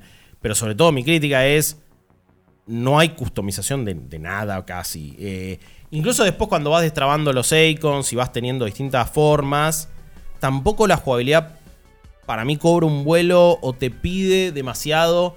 De hecho, se está discutiendo en estos momentos che, debería tener opción de dificultad para arriba. Que es lo que muchas veces se discute, que igual vos también lo, lo charlabas hace poco, Chops, en un, en un stream, y vos tenías tu postura. Pero cuántas veces se discute en los juegos de From Software de, che, tirá modo de dificultad para abajo para que cualquiera lo pueda jugar, ¿no? Acá mucha gente, yo me incluyo, dame un desafío un poco más grande. Yo no he encontrado un desafío en el juego todavía, No. aún sin utilizar los ítems. 15 horas después tampoco. Eh, ni cuando se pone, en teoría, más jodido. no paro de nada. leer de. No puedo creer la pelea con el jefe que tuve. Quizás existe esa pelea. No llegué. No, a ver, momentos espectaculares para mí no, los no, tiene. momento espectacular, fantástico. Yo estoy hablando que un jefe tenga buenos patrones de ataque, que tenga un desafío que digas, pará, man, no encuentro por Para mí, dónde entrarle a yo- este tipo. yo- no, perdón. no me vengas con que Yo, la eh, espectacularidad jugué- es el monstruo gigante. Yo jugué. Porque esto es una cinemática al final jugué- del día. Esto lo jugué muy pocas horas. Y para mí es lo más parecido al RPG de la espada de, de Unreal. ¿Cómo se llamaba? El, el de, el de iPad, ¿no se acuerdan? Ah, es reconocido, boludo. Pará, el no, Blade pero vos- algo, boludo. vos Es, no- es esa, es esa idea. Pero no decís el Elder Scroll que se jugaba No, con No, el no, no, no, no. No, eh. Es uno que es un caballero que es, es tipo es tocar un botón y pelea solo y se ve recopado y sigue y es re medieval, boludo.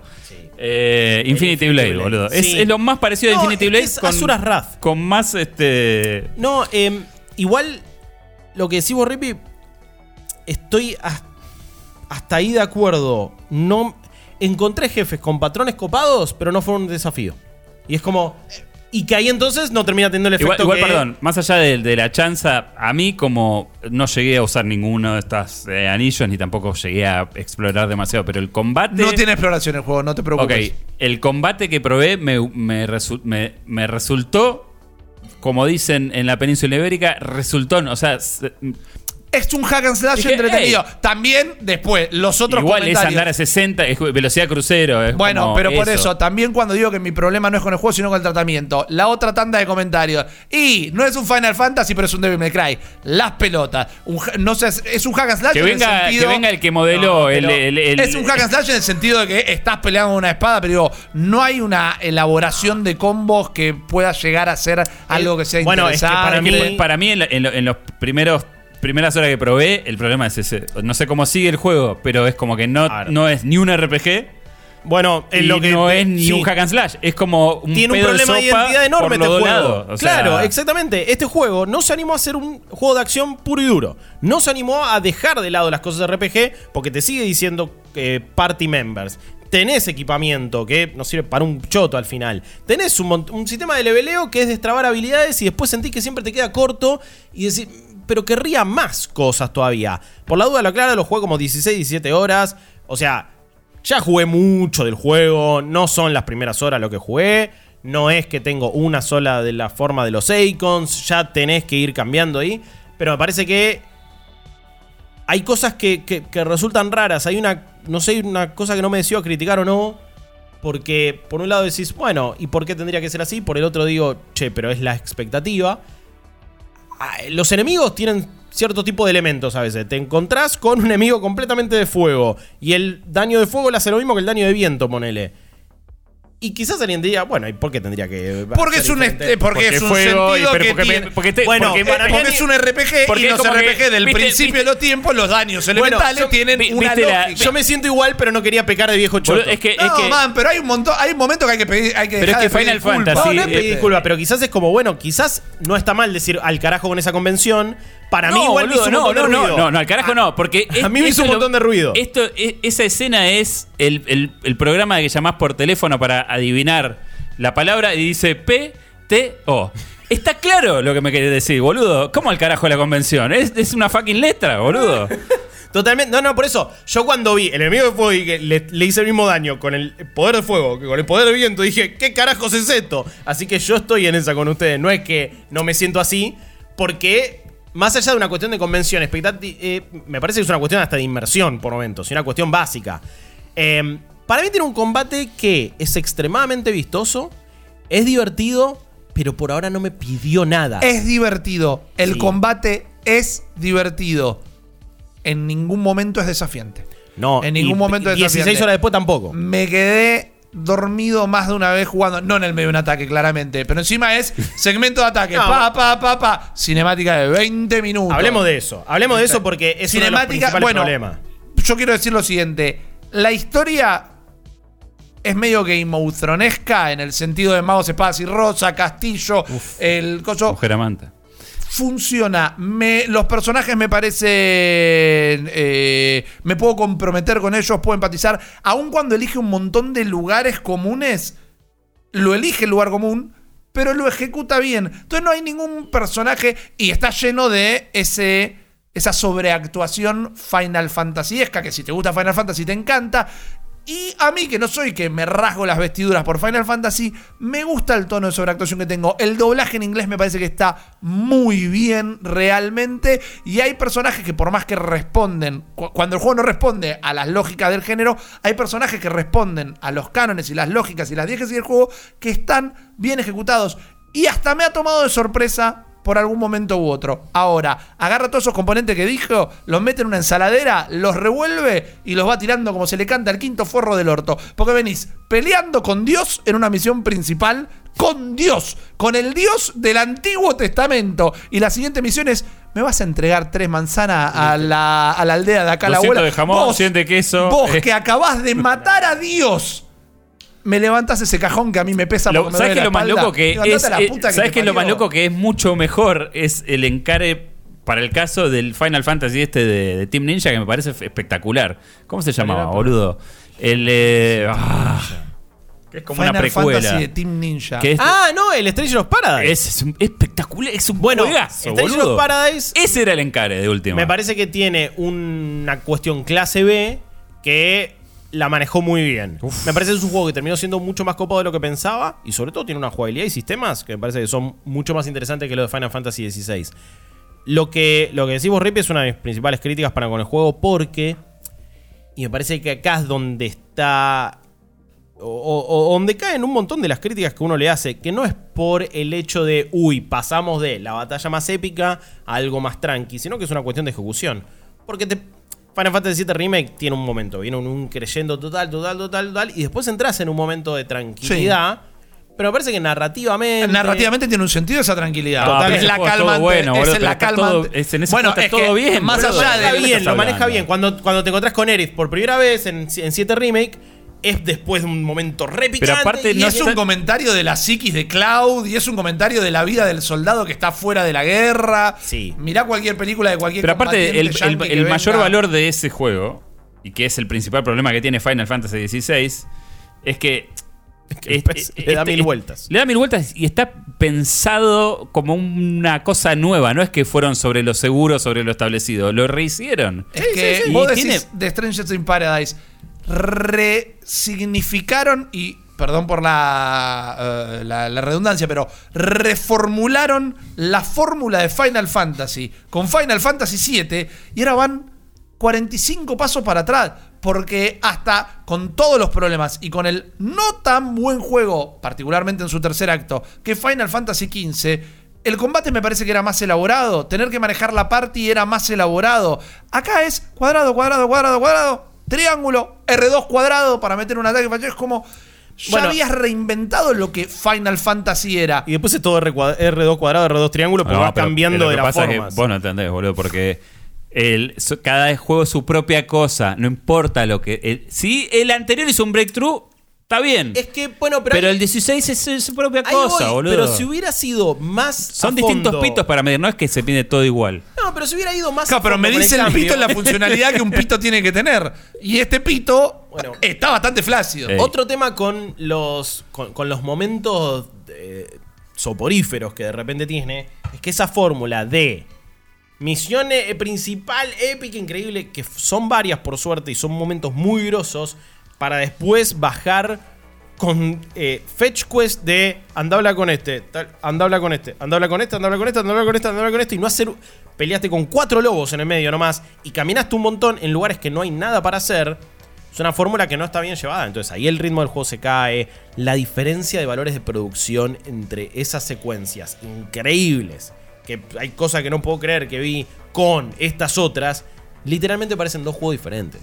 Y es un montón. Eh, lo- los un NPCs, o sea, vos eh, ves a uno que, está- que pasa por. a- Y lo ves haciendo así que no sabes si es Robocop. Hay boludo, cinemática o- que le hizo Square Enix, hay cinemática que le hice yo en una 386 y están las dos en el mismo juego. Sí. No lo entiendo. Sí. Y acá, que me vengan a buscar a mi casa, tengo cero drama, pero hay cosas con las que no se discute, como por ejemplo con... eh, ah, no tengo una hazaña con este juego, pero hay, hay conversaciones que no las entiendo. Vayan a ver la review de Final Fantasy XVI. En el modo performance, en los combates, No, sí. baja 720. Si un juego de Switch baja 720, hay que col- colgar a alguien en Plaza de Mayo. ¿Qué vamos a decir un juego de Play 5 exclusivo de Play 5 que en el medio de un combate baja a 720? Ah, Porque no es la Switch, no. es la Play 5. Sí, sí. ¿Qué vamos a decir de un juego de Play 5 que baja a 720 si a la Switch hay que tirarla a la basura cuando baja a 720? Yo por Goti. suerte, por suerte escuché eso antes de probarlo y solo lo jugué en modo calidad porque sabía que eso iba a pasar y El modo calidad está bárbaro, es el único modo de jugarlo. Ah, sí, que entiendo que lo habrán puesto para que no los cuelguen de las bolas por el hecho de no tener modo performance o modo calidad, porque vemos la- lo, lo que fue la conversación en su momento Redfall y la que es ahora con Starfield, pero que me parece que igual Starfield toma la decisión correcta. Yo hubiera puesto... La toma de antes y lo avisa. Sí, pero yo me lo hubiera jugado solo por el modo calidad. eh, para mí el modo performance es medio inaudito, eh, sobre todo en un Ah, display eso 4K. Es lo más croto que hay, boludo. No, no se puede. Para mí te la tuvieron que haber dicho, bueno, ya fue. Que- ¿Y pero saben no cuál sé, es? Quizás ahí hubo algo de bajada de Sony y decir, no, mira, por la duda metelo y ya fue. Mi problema con este argumento es que, y nosotros la hemos tenido esta charla y la hemos tenido eh, con menos gritos, pero digo, establezcamos algo entonces. Si para algunos juegos que esté a 720 es un pecado y para otros juegos que baje a 720 es un 10, convengamos que entonces que las resoluciones importan 7 carajos. Y lo que al final importa es lo que el juego cuenta o no cuenta y lo que es el juego en los controles o en los controles. Pues un juego que baja a 720 no puede ser considerado como algo que está mal y otro juego que lo hace está bien. Nadie dijo que esto está bien, pero nadie, No, di- no. nadie resaltó que está mal. A ver, yo desde mi lado propongo igual que caer en la comparación de si a este se le perdona esto y a este no y a esto el otro. Es entrar un poco en la chicana que a veces propone el troll de redes sociales. Bueno, pero nosotros estamos analizándolo como un producto. No, es que... Y como un producto, si un exclusivo de una consola que te vende que tiene capacidad de llegar a 8K, no existen los contenidos 8K, Eh. pero en la venta está que tiene la capacidad de llegar a 8K. No. Y cuando entras a un combate, viaja a 720 Está bien. y Yo- no hay discusión de yo, que lo mirá, tuvieron que hacer para múltiples yo consolas ni yo nada. no critico eso, pero me chupa un huevo lo mi, que hace mi otro, postura digo, es la siguiente. Eh, como me chupa todo un huevo, como esta es mi casa, ¿no? Eh, hablo figurativamente en New Game Plus. No, esta es tu casa, claramente Sí. esta es tu casa, pero Literal. New Game Plus es mi casa. Oh, más vale. Como vamos a decidir nosotros y no va a importar el que di- lo que dicen los demás.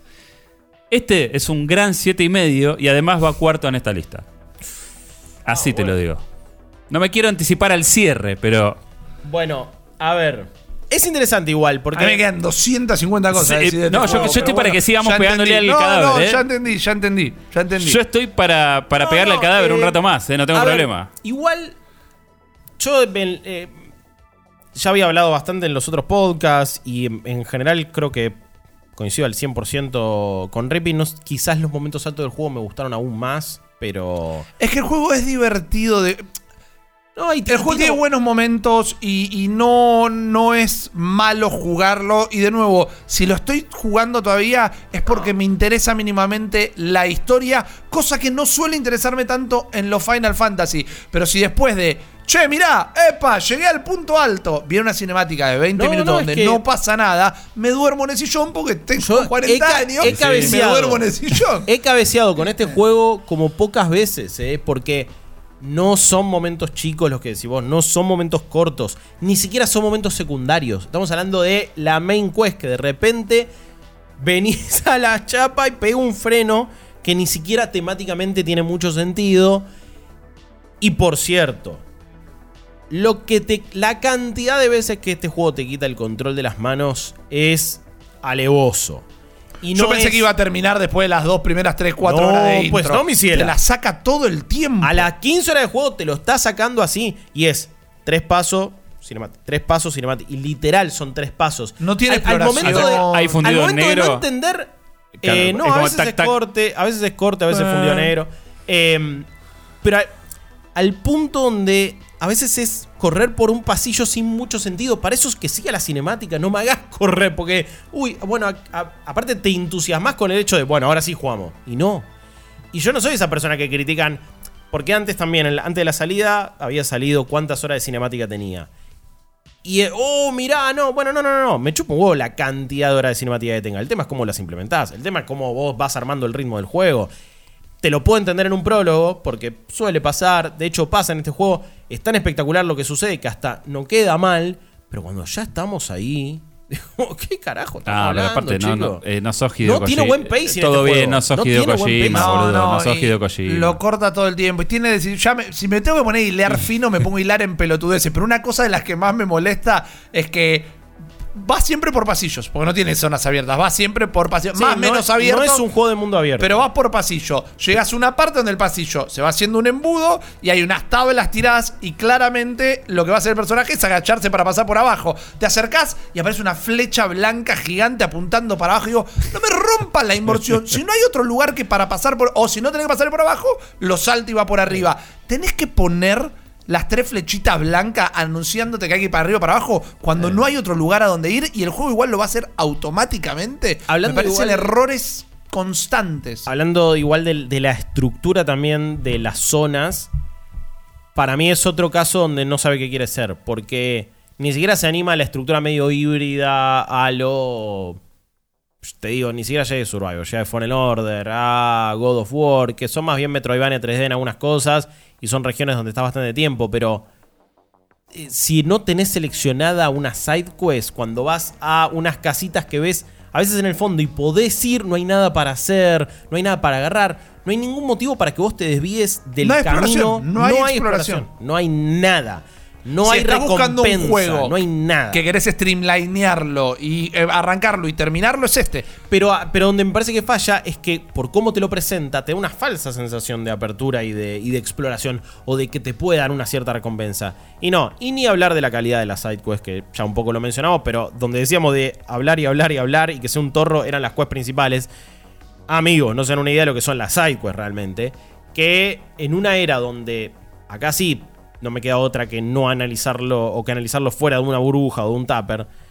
Se ha subido mucho la vara con lo que son las sidequests hoy por hoy. Todos los juegos tienen eh, misiones secundarias muy desarrolladas. Cuando ves unas que son así, parecen de otra época. Y eso me pareció también muy flojo. Entonces, de nuevo, ¿el problema es que haya sidequests? No, el problema es que no están buenas. El problema es que es un Sí. RPG, no, es que los sistemas de RPG no están buenos. Es así. Oye, Y que, que no. Yo casi que te diría que no existen. O sea, es como muy mínimo. O sea, no. Yo lo, lo siento más como un juego de acción. Y eso que está bien. Yo acá insisto. voy a romper mi. Pero los tiene, tenés que craftear cosas, porque llega un punto donde si vos no crafteás una buena espada, estás haciendo mucho menos daño. Y no es que el juego se vuelve desafiante, es que vos literalmente sos un pelele. Pero tenés que craftear la espadita, tenés que equipar esto. El sistema está. El sistema RPG lo metieron. Más allá de que hoy por hoy todo es un RPG, pero te quieren dar la sensación de ser un RPG también. Pero hay juegos es. que no son RPGs y que le metieron a la fuerza elementos RPG que terminan siendo mejor RPG que este que es el padre de todos los RPG. Cuando, cuando lo comparás con otros títulos, encima que- termina quedando peor. Sí. Eh, es inevitable. Con la oferta de juegos que tenés, contra los Eso juegos que compiten con todos, no podés no comparar. Y rompiendo mínimamente la cuarta pared, esto es lo último que tengo para decir, pero ya que estamos hablando de las cuartas, de las misiones secundarias, esto es un comentario que nos lo vienen haciendo hace podcast y podcast y podcast. No confundamos actividad secundaria con misión secundaria. Porque el principal reclamo que nos dan es las misiones secundarias de God of War Ragnarok también son malas y son todas de relleno. No, son Hay misiones secundarias de God of War Hay Ragnarok. un juego entero secundario en God of War Ragnarok Hay misiones secundarias que te dan data de los personajes de tu party que no la obtendrías de ninguna manera y te dan hasta armas para los personajes de tu party que no las obtendrías si no fuera haciendo esa misión secundaria. Una cosa es ir y cazarme seis lobos y otra cosa es acompañar a un personaje a hacer algo que sea parte de una misión secundaria. Entonces, ¿quieren estar completamente en contra de mi opinión? Estén en contra y vengan a tirarme huevo a la puerta de casa. No digan que las misiones secundarias de God of War Ragnarok son de relleno porque Son no las jugaron. Son mejores que la principal a veces. No, a Estoy veces es que hay gente que cree que una misión secundaria es ir a jugar a, lo- a los bolos en GTA 4 y eso no es una misión secundaria. Por eso está la misión secundaria, está la actividad Sí, secundaria. Sí, Sí, hay que, sí, yo a veces les digo misiones terciarias, no sé. pero- porque es más fácil de identificar Claro, eh, sí. entre misión y actividad. Eh, no jodamos, digo. Estamos hablando de Por eso digo, of War eh, es un ejemplo de un juego que tampoco es de mundo abierto, porque. Sí, si lo compara también con las misiones secundarias de Witcher, tampoco tiene nada que hacer. No sé si es el punto, pero quizás estructuralmente tienen más similitudes como es of War que este Final Fantasy XVI. Y también, y sí, sí, queda bastante flojo en la comparación. Pero de última, no te vayas a otra saga. Y es Final Fantasy VII Remake que hace dos años dijo: No, mira, tengo esta estructura, pero está mucho mejor pensada.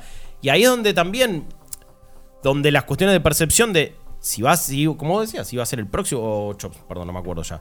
Si va a ser el próximo paso en la saga, si va a tener un número de 16, vamos para adelante, o vamos para adelante siendo algo completamente diferente, o si vas a intentar lo mismo que antes, tenés que hacerlo mejor, o tenés que hacerlo bien, o tiene que tener un diferencial. Yo en el 7 Remake me quedaba. El tiempo que me quedaba en los menús de pausa, tratando de ordenarme las De pensar una todo de la mejor manera eso. posible. Sí, de pensar una estrategia, de lo que tenías que hacer en el combate. En la facultad no estudié lo que me quedaba mirando los menús del Final Bueno, Fantasy VII. obviamente juegos diferentes en, en su combate, sí. eh, un sistema medio híbrido con una ralentización de tiempo que no, no es que es vos podés frenar el tiempo, pero prácticamente. Yo entiendo que son juegos que se juegan diferente. Pero bueno, yo sentí que estratégicamente el juego me pedía algo. Acá, ¿cuál es la estrategia? Ver cuándo se me reactivó una de las habilidades especiales con R2 cuadrado, R2, tria- eh, R2 triángulo. Que entiendo que es una visión muy MMO y muy Final Fantasy XIV de apreciar este juego. Y me parece que acá es otro de los puntos que a mí no me, no me cuajaron del todo bien. Es que tiene un montón de cosas de lo que es ese MMO. Que una cosa es en un entorno online y otra es cuando tenés que hacer Sí, un juego esa player. simplificación de especiales y todo, de apretar R2 para. La jugabilidad se, basea- se, se basa en timers, básicamente, que es como funciona un MMO, pero no es como funciona un hack and slash en cierto punto. Eh, y ahí es donde, y también las misiones secundarias, digo, cuando vos haces una fetch quest en un MMO, muchas veces ni estás escuchando el sonido de un juego, estás metiendo un podcast y estás leveleando. Sí. Acá no es lo mismo. Incluso me parece que la modalidad. Esas co- le dejaron a los enemigos, por ejemplo, funcionalidades que sí son más puras y duras del RPG, como el stagger. Acá, como estás peleando, lo dejas staggereado, que les dura un montón la, staggereada, eh, la staggereada, y le estás pegando directamente a un tipo que no se está ni defendiendo en un hack and slash, MMO, que boludo. no te, Sí. no te generan un desafío a vos en ningún momento. y en el 7 Remake, por supuesto que esa, eh, esa mecánica está. pero, llenarle o bajarle Era la mucho de más jodido. era mucho más jodido. Y se sentía mucho más grosso. Acá lo haces cinco veces Era un por combate. respiro, eras, Sí. esta es la mía. Y es el momento de decir, bueno, vos sos esto, vos sos el otro, vos sos el otro. Y vamos con todo. Y acá, la primera es que, las primeras veces que los haces, uy, mirá, pasó esto. Buena onda. Ya después al mismo enemigo se lo hace como cinco veces. Y ya pierde todo tipo de efecto. Em, a ver, podríamos seguir hablando. Sí, tenemos que hablar todavía de Diablo 4. El tema es dónde lo colocamos. Em, incluso con todo lo que le critico, los puntos altos me hacen como decir, eh, no sé si lo puedo mandar tan, tan, tan abajo. Así todo, creo que lo termino poniendo por encima del F1 quizás. Sí, en esa lista yo por encima del F1 te lo pongo. Yo, personalmente, yo muero ahí. Este, estoy completamente de acuerdo con Chopper, que igual es una. eh, Igual- es una impresión, es una cuestión de olfato. Pero este juego es un 7 por todos lados. Es la esencia del 7. Con una historia del carajo, ¿eh? Ok, haceme la serie. No, no, no, no. Haceme el, el manga, el manga. Pero digo, el como juego, como La juego, obra de teatro. Tengo Como juego muchas flaquea ganas. un montón. Tengo Como muchas ganas de, un montón. de seguir jugando. Porque tengo entendido que la historia pega un giro que se va a la pija, pero, pero mal. O sea, ¿Sabe? para, se va para abajo. Bueno, eh, yo no llegué. ¿Para Todo lo que- abajo? Ah, To- pensé que me ibas a todo lo decir que viene construyendo Game of Thrones dicen se va, chau. Para el final Eh, del juego, tipo una para el mierda. último tercio, para el último cuartito. Sí, he escuchado muchas personas con una crítica generalizada es se cae. De nuevo, estoy por la mitad más o menos. Me viene. Yo quiero ver qué es, qué es, cuál es ese accidente de No, tren ver, que ocurre. Yo lo voy a terminar Pero- porque los personajes me parecen copados, me parece que están muy buenas las actuaciones. eh, el, el Active Time Lore que tiene para explicarte el mundo está buenísimo. Es una mecánica que todo, el, todo juego debería chorear realmente. Porque si estás medio perdido, apretaste ahí Start y el trackpad y te explica súper bien todo. Paso más tiempo ahí que en cualquier otro menú del juego. Totalmente. Eh, pero bueno, tengo ese miedo también. Eh, me da, eh, es- eso que he escuchado, pero bueno, hasta ahora lo que viene jugando, la historia, los personajes me encantan. Y es, y es por eso que quiero seguir. Y esos momentos medio montaña rusa son increíbles, pero en el medio tenés que tener una paciencia, ¿viste? Tenés que llenarte de mucha tranquilidad porque se, se viven momentos soporíferos. Y este juego va a estar nominado a mejor juego del año. Yo- Y yo lo no que di- tiene asidero por ningún lado para estar a la altura de Street Fighter, Diablo, Star Wars Jedi Survivor y tantas cosas que ya hemos jugado. Bueno, sí, no, no. Bueno, es que justamente volví a Jedi Survivor, por ejemplo, y dije, ¿cómo, estamos hablando de Final Fantasy XVI como ¡Ah, la octava maravilla"? Y de Jedi Survivor nadie está diciendo nada, es un juegazo, yo entiendo, salió medio roto. Es una verga eso. Pero es un juegazo. Está bien, son géneros diferentes, pero hasta ahí también. Eh, gracias por los churros, pero yo te, yo lo pondría por debajo de- del Fórmula 1. ¿eh? Bueno, y si vos estás de acuerdo, lo metemos ahí, ya fue. Es nuestra lista. Para si mí, nos el, el único pecado de. Fórmula 1 es ser un juego deportivo anual. sí. el único. Sí. O sea, honestamente, Eh, porque, sí, no puedo discutir contra porque ni siquiera es que es malo ni que rompió No, algo. y está- o sea, es muy es, solo un juego anual. eso. Tiene el pecado de Es ser la milanesa con sólido. papa Eh, frita. total. Sí, que sí. Es muy sólido. No lo vas a ver nunca con una No estrella puedo discutir Michelin, contra pero... Bueno, ahí sí. O sí, En las no ruedas. sé. El nuevo puesto número 4 es Final Fantasy XVI. La lista por ahora queda conformada con primero Street Fighter VI, segundo Only Up, tercero F1 23, cuarto Final Fantasy XVI, quinto Crash Team Rumble. Y vamos a hablar del último que tenemos que hablar, que es Final Fantasy XVI le tiene que mandar Aprende. una carta de agradecimiento a Crash Team Ram. Así te lo digo. Vamos a hablar de Diablo 4 ahora. Nice. Em, la vuelta del GOAT también, del juego que prácticamente. Bueno, si voy a los anales de la historia, no tengo idea si estoy en lo correcto o no. Pero crea un género en sí mismo, ¿no? Hablamos de juegos tipo Diablo. Panteón de juegos de PC está, si no está en. está al lado del Doom en el altar principal. Hey, action RPG, vista isométrica, el loot, el hecho de.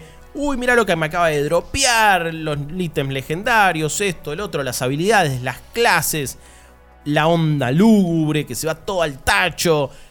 Históricamente ha sido un juego espectacular, muchas ediciones exitosas, con, eh, controversia en el 3 que la terminó dando vuelta. Eh, Yo juego. lo defiendo y a mí me encanta. Yo lo probé eh, en consola, entonces hubo un drama que me perdí. Este, ahí. Yo lo jugué primero en PC, bueno. igual me encantó y en la casa de subasta nunca entré, que fue una mierda. Pero después lo jugué en consolas y lo amé igual y la expansión estuvo espectacular. Yo banco Diablo 3. Este, es New Game Plus banca Diablo Yo 3. lo jugué dos veces. Yo y no tengo una historia de amor muy. Lo jugué con todos los personajes. Yo lo amo. Llegó Diablo 4. Llegó a nuestros controles, a nuestras PCs, a nuestros mouse y teclado y a nuestros joysticks. Un juego que claramente hoy por hoy ya está pensado para- más para joystick que Ya para el mouse y 3 teclado. estaba Los diseñado Ya el para... Sí, pero este directamente Sí. dijeron, bueno, ya fue, no nos rompa los huevos.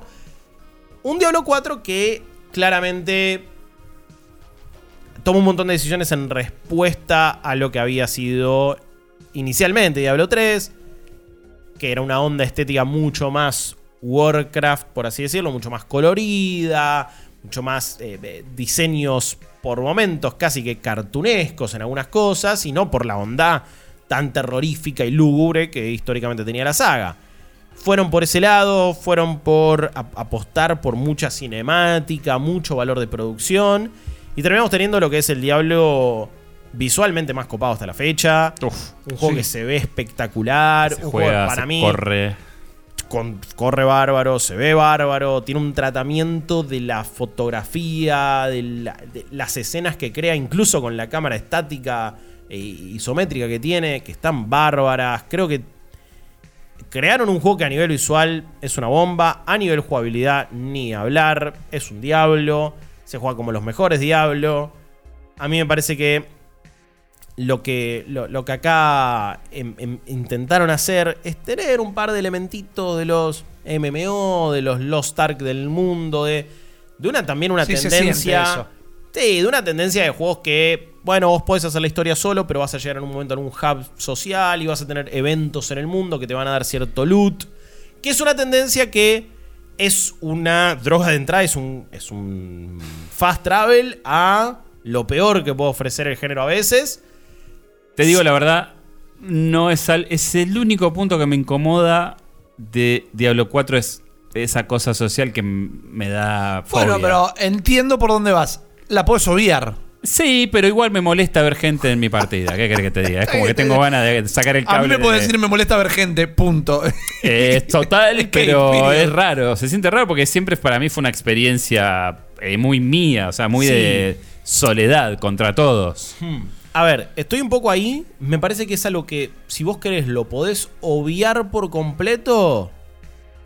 Sí, yo cuando lo puedes obviar y no es que te obliga, bueno, hace tres y después, como si la puedes obviar, no me molesta. A ver, en, en la beta participé de muchos eventos que se daban ahí de forma natural por una cuestión de eh, de casi netamente científica.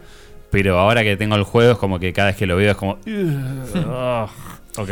Sí. Es como que paso cerca del corso, ¿viste? Como que no, no quiero. Eh. Ah, me voy a seguir la misión, déjame ahí, No, no, no, no dobles Sí. en corrientes. Em, Eh, sí. Sí, un, poco eso. Yo creo que es tan fácil de, de- de no interactuar con esas mecánicas que ya fue. Me parece que a veces te dejan buenas recompensas. Yo no es algo con lo que me metería mucho. Es como algo que está ahí. Yo no le daría pelota. Lo que tenemos sí es una campaña que tiene una estructura interesante en los papeles al principio. Después tengo mis, mis reservas. Se abren los tres primeros actos prácticamente de una y vos podés elegir por dónde arrancás. El juego va eh, escalando el level de acuerdo a, a cómo está tu personaje.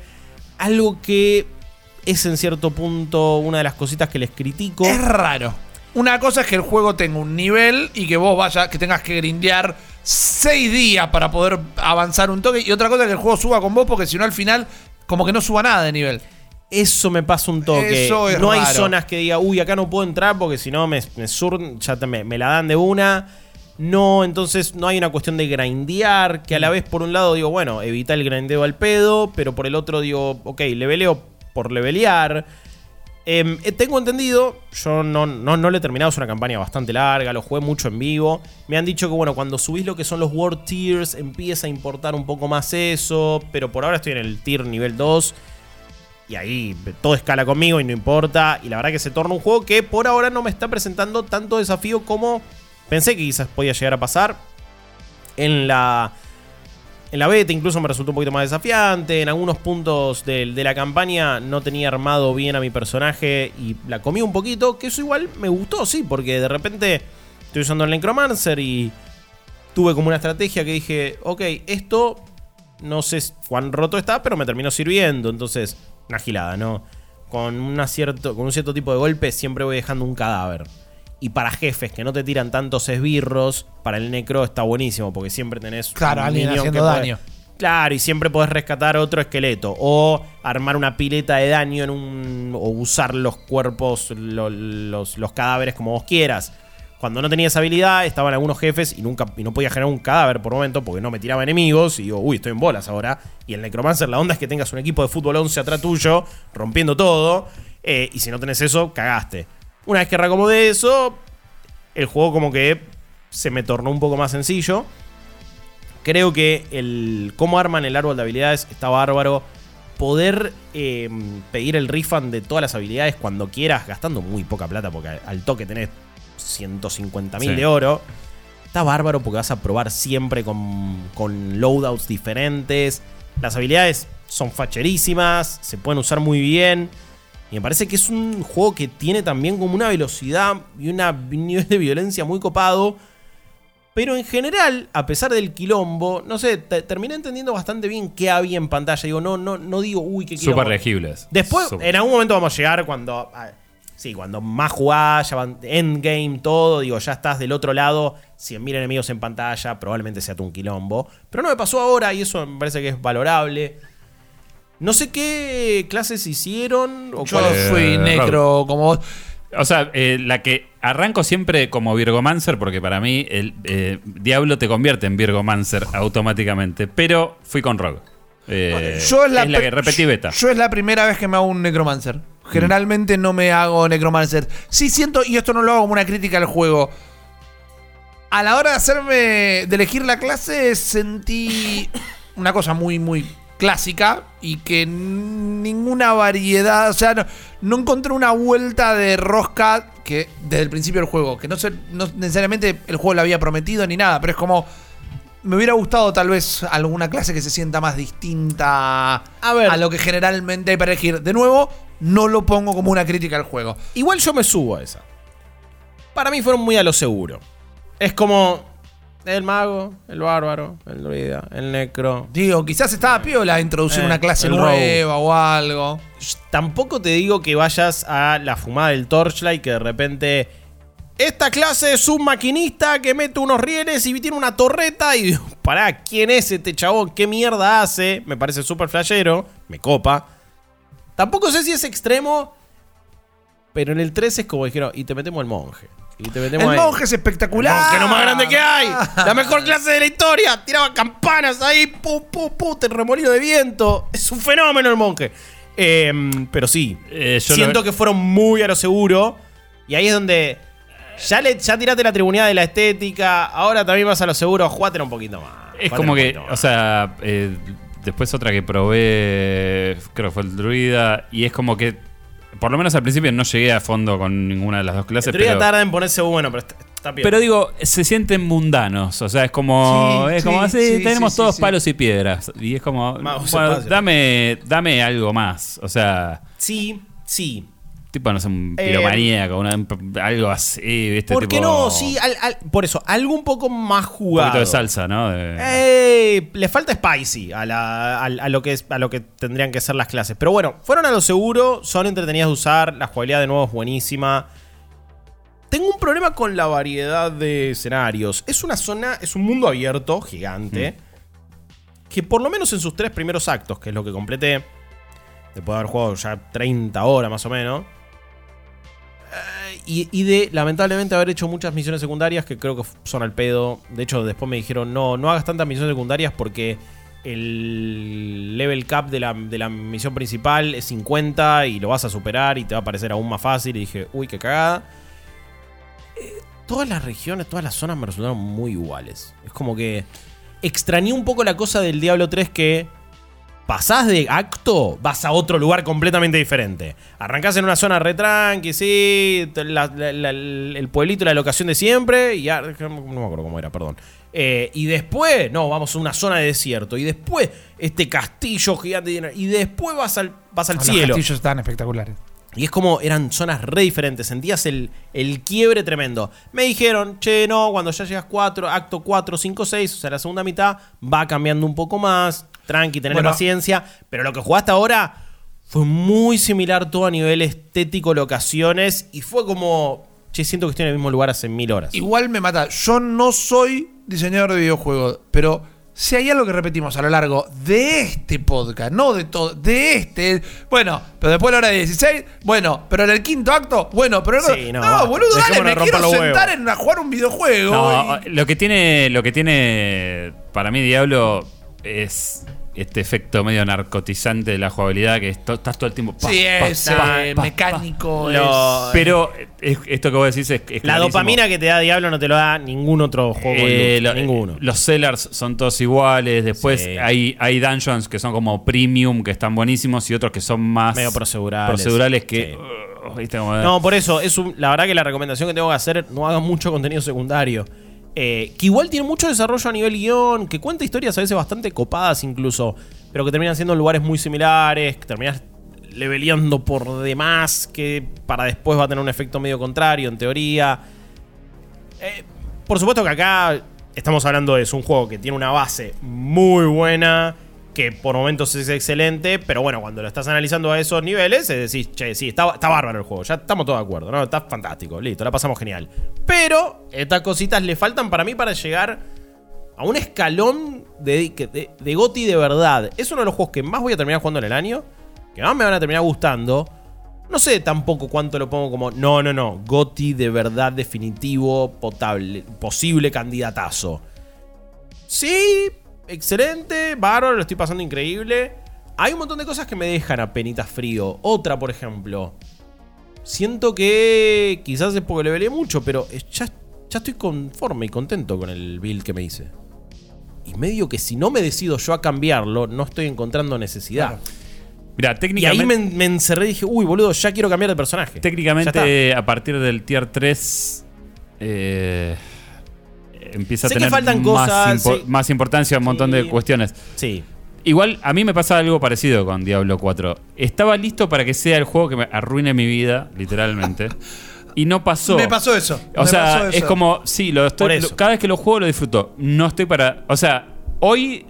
eh, y por ahí no puedo ser del todo objetivo, pero lo único que deseo es convertirme en un vagabundo de jogging todo el día en mi casa jugando a Street. Fighter. Hoboken total, boludo. Eso No, no, es sí. el único juego en el año, diría, que me genera eso de ¿por qué no se va a la mierda el mundo y me quedo yo solo con mi juego Bueno, acá? A eso voy con el, el escalón donde decía, yo pensé que Diablo 4, como decía vos, iba a estar en ese escalón. Que en este año, para mí, lo tuvo. Al principio, Resident Evil 4 Remake, Tears of the Kingdom ni hablar, Street Fighter 6. Me pasó un poco a mí en lo personal con Jedi Survivor, tipo también, que era como, no, no, no, lo quiero rejugar, lo quiero rejugar. Después, bueno, cayó Zelda, entonces lamentablemente lo colé y ahora lo retomé. Pero digo, Pero mira, con Zelda me pasó igual. Estaba re emocionado, lo estaba re disfrutando. Cae Street Fighter y literal, no puedo pensar en otra cosa y es como que es. No, es que, eh, claro, es que Street Fighter va a ser tu juego del año, claramente. Digo, te está, te está interpelando de una manera muy distinta. Pero también me parece que igual tiene un montón de condiciones y, y de cosas para hacer uno de los juegos del año. Incluso eh, si lo tenemos que poner en la charla de, de- de lo que estamos teniendo en este momento, si lo comparamos con los otros juegos, no leemos, aun cuando le encontramos puntos bajos o dijimos esto no nos parece que esté tan bien, como lo del matchmaking y demás, ninguna de esas cosas las terminamos como considerando cuestiones que le restan necesariamente la experiencia. Porque en el peor de los casos, puede existir gente que no tenga ganas de jugar en lo online. Y ahí no va a tener ningún problema con el matchmaking, Claro. ni con la sala, Total. ni con eso, porque te ofrece el contenido. Acá los dungeons van a estar y lo vas a hacer para agarrar un ejemplo en particular. Sí, sí, no, no, pero. A ver. ¿Qué más se puede decir sobre Diablo en sí? Digo, eh, lo transmitimos un montón. Eh, mis críticas son esas, pero. De nuevo, pocos juegos tienen ese loop de jugabilidad tan ajustado, con el loot, con el hecho de volver al pueblito. Aparte de acá es meter, apretar la flechita para abajo, creo, para arriba, no me acuerdo. Seguramente si lo estoy jugando lo hago automático y ahora no lo sé decir al toque te metes un portal al pueblo, vendés todo, volvés, pum, pam, pam. Es súper dinámico, va a las chapas en ese aspecto. Eh, Lo, lo que del podemos decir es género que. está muy Lo, arriba. lo que podemos decir es que este mes salían eh, dos RPG principales y hay uno solo que es bueno y el otro no. Eh, estoy de acuerdo con ese enunciado. Mi- lo que me pasa, que esto va a sonar quizás malo y no lo digo como algo malo, me parece que es súper correcto. Me parece que es todo lo que Diablo 4 tenía que ser. Sí. No sé si es todo lo que Diablo 4 yo quería que sea. Pero podía haber sido menos de lo que tenía que ser y, eso hubiera sido Igual un problema. Yo, yo- yo me atrevo a, a poner en, en duda esto que digo, en el sentido de. No sé si en realidad soy yo eh, el que tiene el problema de que Diablo no me haya venido a arruinar la vida. es que el contexto No, afecta. es una de mis sagas favoritas y no necesariamente me pasó. Porque por ahí es como. No, no. En, mi fan- mi- en mi cabeza tengo ganas de ir a un recital de, de Hatebreed a, a bailar. Y, y capaz que cuando llego, la verdad que estaba para el palco, boludo. O sea, todo bien, pero No, no, es no. como un poco eso. Por ahí me pasó. Si tuviera que poner un puntaje, para mí es un 8.5 especial y delicioso. Hmm. No llega 9-10. No llega a ese. Para- eh, a eso voy. Para mí le falta un poquito para el escalón de excelencia. Es un juegazo. Está bárbaro. Lo voy a jugar de acá a, años. Porque le van a meter contenido, que la temporada, que nuevo personaje, que la expansión, bla, bla, bla. Voy a jugarlo mil veces. Pero no necesariamente ahora lo, lo pongo por encima, por ejemplo, de Street Fighter VI. Que, si les parece, me parece que no. No hay una que discusión discutir mucho. alrededor de esto. Sí, Diablo 4 va a quedar en el segundo puesto y así quedará conformada nuestra lista. Que para muchas personas será controversial y los invitamos, de hecho, a bardearnos en los comentarios. Ya de estoy YouTube. listo para recibir la sal. En arroba New Game Plus, ok, recibimos todo su container de sal para que nos digan qué opinan sobre nuestro review royal de la fecha que queda entonces de la siguiente manera. Puesto número 6 para Crash Team Rumble. Una vergüenza. Puesto número 5, Final Fantasy XVI. Entró porque lo jugamos Crash Team Rumble, porque si no, ni siquiera. No, sí. De verdad, de verdad. como para hacer cupo. Había, había No, es como, che, pará, eh, Only. Up eh, lo, re- lo- lo rescatamos Por de. supuesto. Claro. Es como, el- lo jugamos y entró, pero Sí. si no. F123, puesto número 4. De nuevo, una versión más que sólida de un juego ya súper establecido, que este año igual tiene el modo historia que está muy copado. Tercero, Only Up, una joyita ahí desconocida que la verdad que te genera cosas que decís, eh, mira qué loco esto. Que recomendamos, que sobre todo para crear contenido, y ya de hecho me vieron a mí sufriendo mucho y cayéndome al vacío en un momento Mónica total. Está en el puesto número 3, Only. Puesto número 2 para Diablo 4, obviamente. Más el allá de RPG. más- el RPG. más allá de todo lo que dijimos y de que no esté, ponele yo, no, no, no lo pongo GOT indiscutido, está fantástico, vayan a disfrutarlo.